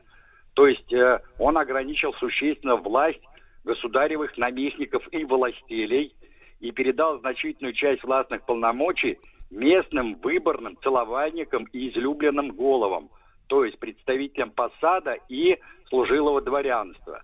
Дальше, очень важное обстоятельство. Он провел стоглавый собор во главе с митрополитом Макарием. Ну и так далее, и так далее. То есть перечень реформ, которые были проведены в 60-е годы, был огромен и колоссален. И многие его нововведения сохранились а, не только в России 17 века, но даже частично и в России 18 века. Дальше, наконец, он был родоначальником знаменитых земских соборов. И программа реформ избранной Рады, она, по сути дела, была поддержана землей на Первом Земском соборе, который был создан в 1649 году. Затем, важное обстоятельство, венчание на царство – потому что тогдашняя титулатура во всем мире, она имела принципиальное значение. Если великие московские князья по рангу были равны европейским герцогам и стояли ниже на ступеньку европейских королей, то теперь принятие самого царского титула несоизмеримо возвысило э, государственную власть над всеми европейскими монархами. Вровень с ним был только император Священной Римской империи германской нации – Поэтому не случайно, кстати, когда э, э, и Ивана Грозного, и последующих царей венчали на царство, то их мира помазали не менее семи раз. А, то есть э, лицо, руки, сердце, ну и так далее, и так далее. А европейские короли, например, миропомазаны были не более трех-четырех раз. В тогдашней, э, ну как бы, тогда, в, в то время это было чрезвычайно важно – а, ну, а затем а, наступает период так называемой опричнины, и вот многие связывают с периодом опричнины разгул как раз террора и отказ от политики реформ. Хотя, на мой взгляд, это не совсем верно, потому что политика реформ даже в годы опричнины и потом также проводилось. Ну, может Евгений быть... Юрьевич, Евгений Юрьевич, а если вот совершенно в сухом остатке, э, грубо говоря, без эмоций, э, опричнина, на какую задачу она решала с точки зрения вот э, ситуации внутри страны? Вы знаете, Ключевский в свое время говорил, что это учреждение всегда казалось странным не только его современникам, но и всем, кто когда-либо пытался понять суть этой опричнины. И действительно, вот за последние там 150, а может быть даже 200 лет со времен Карамзина а, историки до сих пор яростно спорят о том, что же это было за учреждение и с какой целью Иван Грозный создал эту опричнину. Мне вот на сегодняшний день, я это хочу подчеркнуть, на сегодняшний день наиболее доказанной представляется концепция Руслана Григорьевича Скрынникова – это замечательный ленинградский историк, большой специалист по эпохе Ивана Грозного и Бориса Годунова и вообще смутного времени. Он сказал, что опричнина а, меняла свой характер на протяжении всех лет своего существования. А я напомню, что это 1565-1572 год, то есть всего 7 лет. И если на начальном этапе эта политика носила ярко выраженный антикняжеский характер, то есть борьбы с родовой аристократией, то затем в итоге, в результате, она вылилась в борьбу а, против а, приказного аппарата, который и создавал сам Иван Грозный. Ну, как выразился а, Скрынников, террор ради террора. Здесь бы я с ним не согласился. Это не был террор ради террора. И потом, я хочу сказать, что когда мы говорим о жертвах опричного террора, то у нас почему-то сознательно преувеличивают количество этих жертв. А, ну, а, наиболее здравые историки, неангажированные, они говорят о том, что а, список вот убиенных да. а, составлял примерно 4-4,5 тысячи человек. Угу. Это вот главным образом те, кого сам Иван Грозный да. включил знаменитые синодики, да, которых мои, поминали. Да, Евгений Юрьевич Спицын, историк-публицист. Сегодня день рождения Ивана Грозного. Чуть-чуть о нем поговорили. Место действия Россия. Друзья мои, так, место действия Россия. Большой путеводитель по исторической современной нашей родине. Занимательная медиа-энциклопедия знаний об э, нашем Отечестве. Да, Владислав Александрович? Угу. Вот. Третья серия будет, ждем просто. Нет, дорогой мой, нет. Дело в том, что сегодня в летнем кинозале «Маяка» сегодня замечательный фильм «Красавец мужчина» в 17.00. Ну, а между прочим, я вам скажу так, так. в этом фильме снялся Олег Табаков, Класс. Вот, э, там он решает финансовые проблемы. За счет женщин. За счет женщин, естественно, да-да-да. Совращает, э, так сказать, э, молод, так сказать, не молодую, но достаточно раскормленную вдову. Ну, зажиточную, я понимаю. Зажиточную, да. Ну, хорошее кино, надо да. послушать, надо послушать. Кроме того, а у физиков и лириков сегодня речь пойдет о Фаине Раневской. Отлично. Ну, не знаю, не знаю, кстати, прозвучат ли в эфире ее, ее крылатые выражения. Э, некоторые, значит, они до сих пор как находятся за гранью цензуры, да. А Картаев и Махарадзе отправятся в Нижний Новгород. Вот. А ваш свистун, ваши протеже. Ну-ка. Э, вот, Феодосию, там ракета стартует на подводных крыльях. Очень хорошо. Очень хорошо. Ну, а что касается Ивана Васильевича Грозного, о котором мы сегодня уже начали разговор, то понятно, что Леонид Гайдай сделал много для популяризации именно этого э, руководителя прошлого. А, ну, и я думаю, что даже самый, в принципе, невменяемый э, человек помнит фразу «А Казань брал, Астрахань брал». Uh-huh. Извините за такую подводку. Шпак, шпака не помню. Э, да, и, и сегодня мы как раз об Астрахани поговорим, потому что этот город тоже связан с военными походами Ивана Васильевича. Э, так вот, как выглядит город спустя 466 лет. Можете себе представить, после присоединения с нами э, Галина Георгиевна Карнаухова, заведующая историко-архитектурного комплекса музея-заповедника Астраханский Кремль. Галина Георгиевна, доброе утро. Доброе утро. Галина Георгиевна, какие у вас сейчас в Астрахани погоды стоят? Потому что как-то оказавшись у вас в гостях, э, разговаривал, значит, с жителями, люди говорят, что летом может и до 50 доходить градусов, а в Москве На сегодня... Да-да-да, сколько сегодня? На солнце до 50. Сейчас 32-33, но это для нас э, считается прохладная. Бриз, легкий Но опять бриз. ожидается 36 в тени. Друзья мои, ну я могу сказать, что Астрахань очень красивый город, если мы говорим об, об исторической части. Ну, я был просто поражен, например, астраханской э, традицией, дореволюционной, понятное дело, а, балконостроительство. Невероятно красивые балконы. Передаю городу привет. Галина Георгиевна, ну так вот, э, с чего начнем разговор о сегодняшнем дне вашего города? Ну, прежде всего хотелось бы сказать о жемчужине города, крепости Астраханский Кремль. Э, именно с Кремля началось, начался вообще город. Именно здесь была образована первая русская крепость по указу Ивана Васильевича IV Грозного. И это для нас очень знаменательно, потому что именно Иван Васильевич дал такой толчок развития территории, его крепости, формирования форпоста, поставил первые задачи о широком развитии торговли с прикаспийскими государствами, с Востоком, с Кавказом, Средней Азией. И поэтому именно вот эти процессы, они и продолжались, и сегодня Астрахань это также форпост на юге России.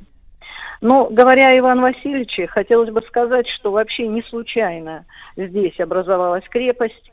Не случайно э, Иван Васильевич обратил зоркое внимание на самые важные вопросы стратегические, геополитические э, на этой территории. И самое первое, что было сделано до образования э, вот Кремля Каменного, это укрепление первое. Это город Тын из дерева, э, который был э, впервые построен в 1558 году на высоком бугре, окруженный водами, солеными озерами, Волгою, что делало место неприступным. Как пишут грамоты летописи, что на 10 верст подойти к нему было невозможно, кроме лодок, коих не имели тогда люди, которые свирепствовали, кочевали и грабили в этих местах, создавая вот эту ситуацию южных территорий Руси, потому что они э, э, загоняли в плен людей селений, а также грабили торговые караваны. Э, ну и стрелецкие полки, который привел сюда, в низовье Волги, Иван Семенович Черемисинов, а мы его знаем как раз по взятию Казани. Вот он брал и Казань, и Астрахань со своими стрельцами московскими.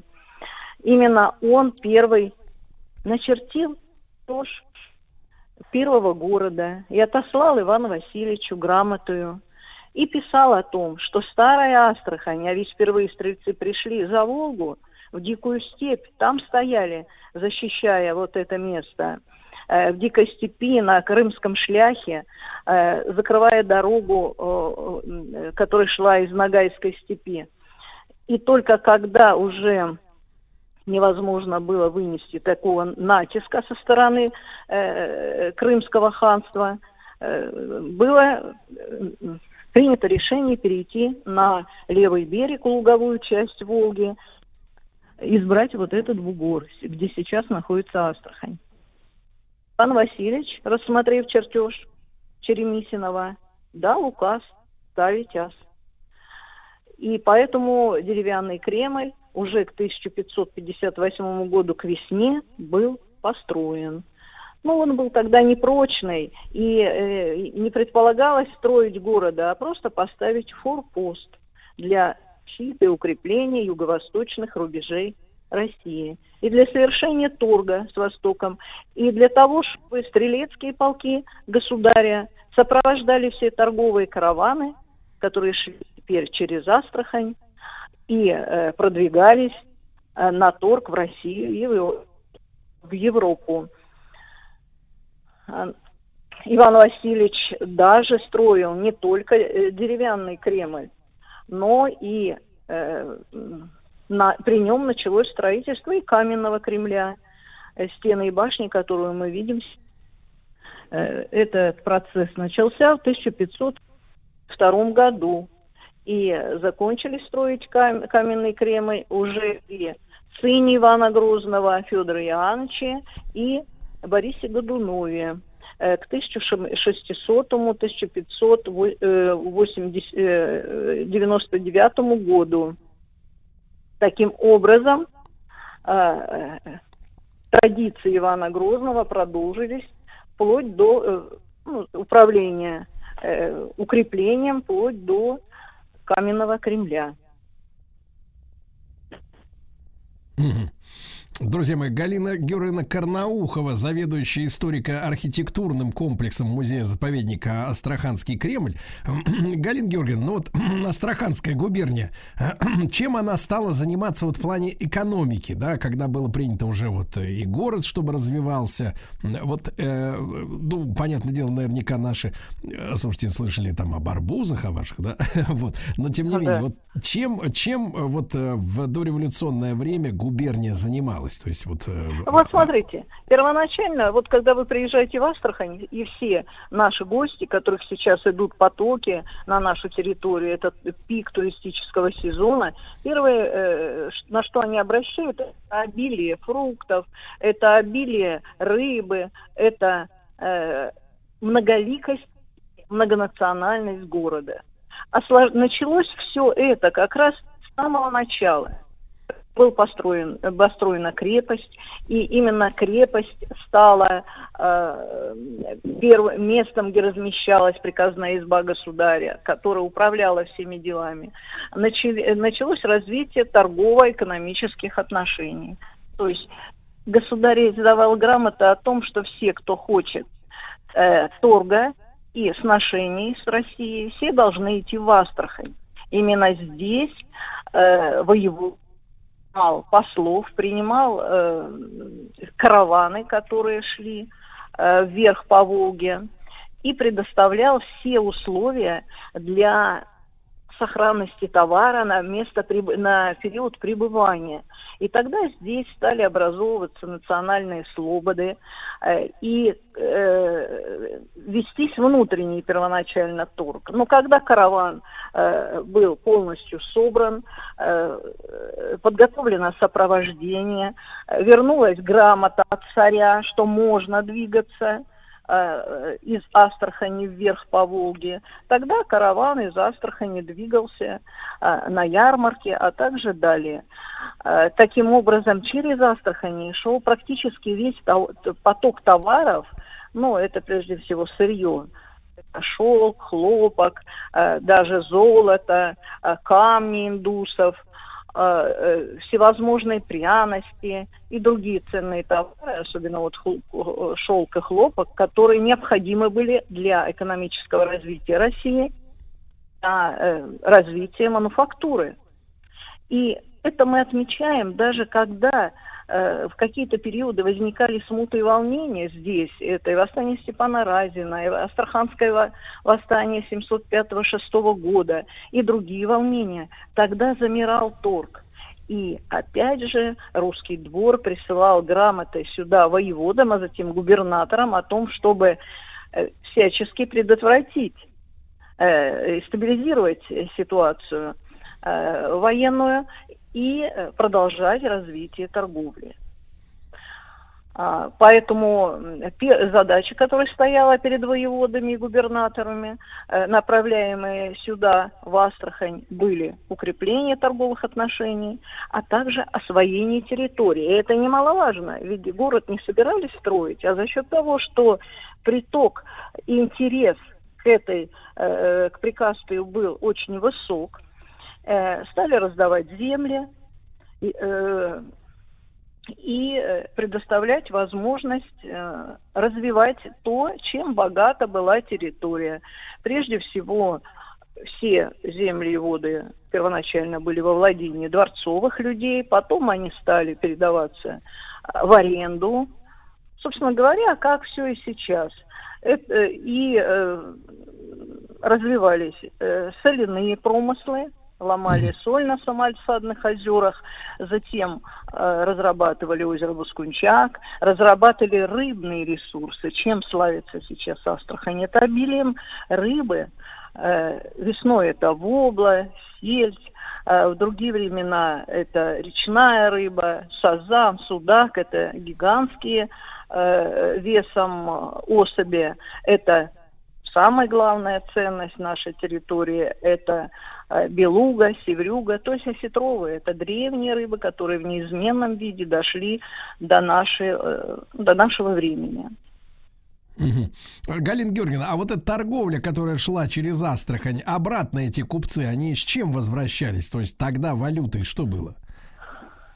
А, а, ну, во-первых, э, валюта была и денежный был оборот – и о чем говорят находки, которые мы видим на тракте на Великом Шелковом пути и изымают из культурных грунтов наши архе... археологи, это монеты разного периода, ну и была развита именовая торговля. А, например, на э, территории на нашей территории э, были устроены специальные миновые дворы. Ну, мы знаем, что для э, кочевников, например, те, которые живут у нас, нагайцы, казахи, была полукочевой образ жизни, был образом жизни, и они в основном миновой торговлей занимались, поэтому миновые дворы были обычным явлением. Ну, хорошо, а для- хорошо. Галина Георгиевна, э, сразу после короткой рекламы продолжим. Галина Георгиевна Карнаухова, заведующая историко-архитектурного комплекса музея-заповедника Астраханский Кремль с нами. Место действия Россия. Дорогие товарищи, не пропустить сегодня в летнем кинозале «Маяка» в 17.00 по Москве а, аудиодорожку к фильму «Красавец-мужчина». Э, э, Голос Олега Табакова, в частности, да, и не только. Ну и э, мы же сегодня с вами мысленно в Астрахани, город, который обязан своим созданием, естественно, Ивану Васильевичу Грозному, у которого сегодня день рождения. С нами Галина Георгиевна Карнаухова, заведующая историко-архитектурного комплекса музея-заповедника Астраханский Кремль. Галина Георгиевна, ну и расскажите нам, конечно, вот вы уже обмолвились о том, что сейчас, несмотря на жарищу, э, такой период э, паломничества туристов, да, люди едут, фрукты, рыба и много-много чего интересного. И, конечно же, красота, историческая красота. Вот о ваших э, туристических маршрутах, что обязательно нужно гостям увидеть? Ну, э, туристы, которые прибывают в Астрахань, прежде всего интересуются, конечно, городом. Прежде всего нужно прийти, конечно, э, посетить Астраханский Кремль, который является точкой отсчета всех туристических маршрутов. Э, Астраханский Кремль – это каменный красавец, так и возвышается на бугре. Это 11 гектаров э, ландшафтов благоустроенных, это стены, башни, в которых находятся выставки и музеи. Это кафедральный Успенский собор, один из крупнейших соборов в России э, барочного стиля, э, стиля московского барокко. Это одно из самых высоких сооружений колокольных в России. Президентская колокольня, 80-метровая, 7,5-метровым крестом. То есть э, Придя в Кремль, вы сразу попадете э, из Кремля в Белый город, а это целый комплекс памятников э, 18-19, начала 20 веков. Самое важное здесь вы увидите подворье торговое, персидское, индийское, э, э, армянское подворье, которые сохранились э, в камне, конечно, 18 века, но до, на- до этого они были ранее с богатой историей, как деревянные караван-сараи. Потому что единственное в России сооружение караванного типа, вот как раз именно э, восточного. Ну, а вообще, если пойти э, по Астрахани, то вы увидите как каналы, на каналах особняки, которые вы уже упомянули, с великим чугунным, э, балконы, парапеты, карнизы, кронштейны, э, ну и чугунная, то есть ковка, ковка, лестницы даже внутри сохранились этих усадеб. Это старинные усадьбы э, людей, которые десятилетиями проживали в Астрахани. Это купечество Санкт-Петербурга, Москвы, которые по грамотам здесь занимались, вели, ну, скажем, бизнес свой. Ну, а самое важное, конечно, это дельта Волги, куда на теплоходе можно поехать и попасть э, Да. где вот сейчас как раз цветет лотос, великолепно красивейший розовый лотос с целыми полями. Там же можно половить рыбу, там же отдохнуть на туристической базе, которых более 200 в дельте Волги, на самого искушенного гостя. Ну и попробовать наши рыбы, ухи. Э, У нас великолепный базар рыбный, самого различного а, э, типа рыбной продукции, от свежей до копченой, сушеной. Мгм. Галина Георгиевна, а Ну, существует, арбузы. а существует какая-то вот, э, ну вот именно астраханская рыбная кухня? Вот вы, вы как вот э, житель, Да, что-то вы выделяете? знаете, Да. да, у нас есть астраханская рыбная кухня, обязательно такая, которая местах. У нас здесь в Кремле есть выставка специально к туристическому сезону «Астраханская рыбалка», и представлены даже старинные рыбные рецепты, казалось бы, из знакомых э, видов рыб, но они э, с такими изюминками раньше делались. Э, ну, а вообще у нас для туристов открыты меню специальное рыбной кухни и в центре города, ну и то, не только в центре, и в отелях есть разделы по э, астраханской кухне. А само название некоторых ресторанов в центре города, как Белуга, либо Кука, уже говорят сами за себя, что именно здесь вы можете попробовать э, всевозможные астраханские э, редкости такие для людей. Галина Георгиевна, а вот, э, простите за неосведомленность, у вас арбузы солят? Арбузы, э, астраханские арбузы, э, вот сейчас как раз пик сезона, Да. и э, вообще астраханские арбузы стоят дешево и очень вкусно, где мало косточек, красная мякоть, они лопаются при вставлении только что от касания ножом кожурой, И, э, ну, это удивительное блаженство. Есть музей э, российского арбуза, филиал музея-заповедника э, на месте, где расположен еще с советских времен институт орошаемого овощеводства и бахчеводства, где есть и дегустация арбузов, также новых видов арбузов, даже до солнечного, желтого, желтой мякотью.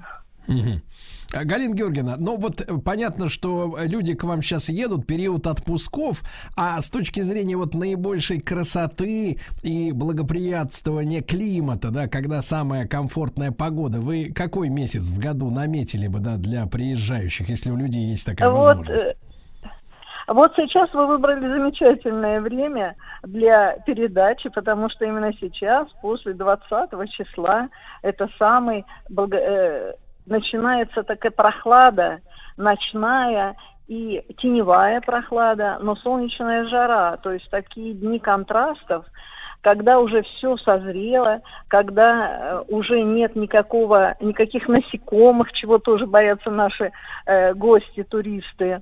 Потому что в июне у нас мушки, потом комары, потом еще что-то. Нет ничего.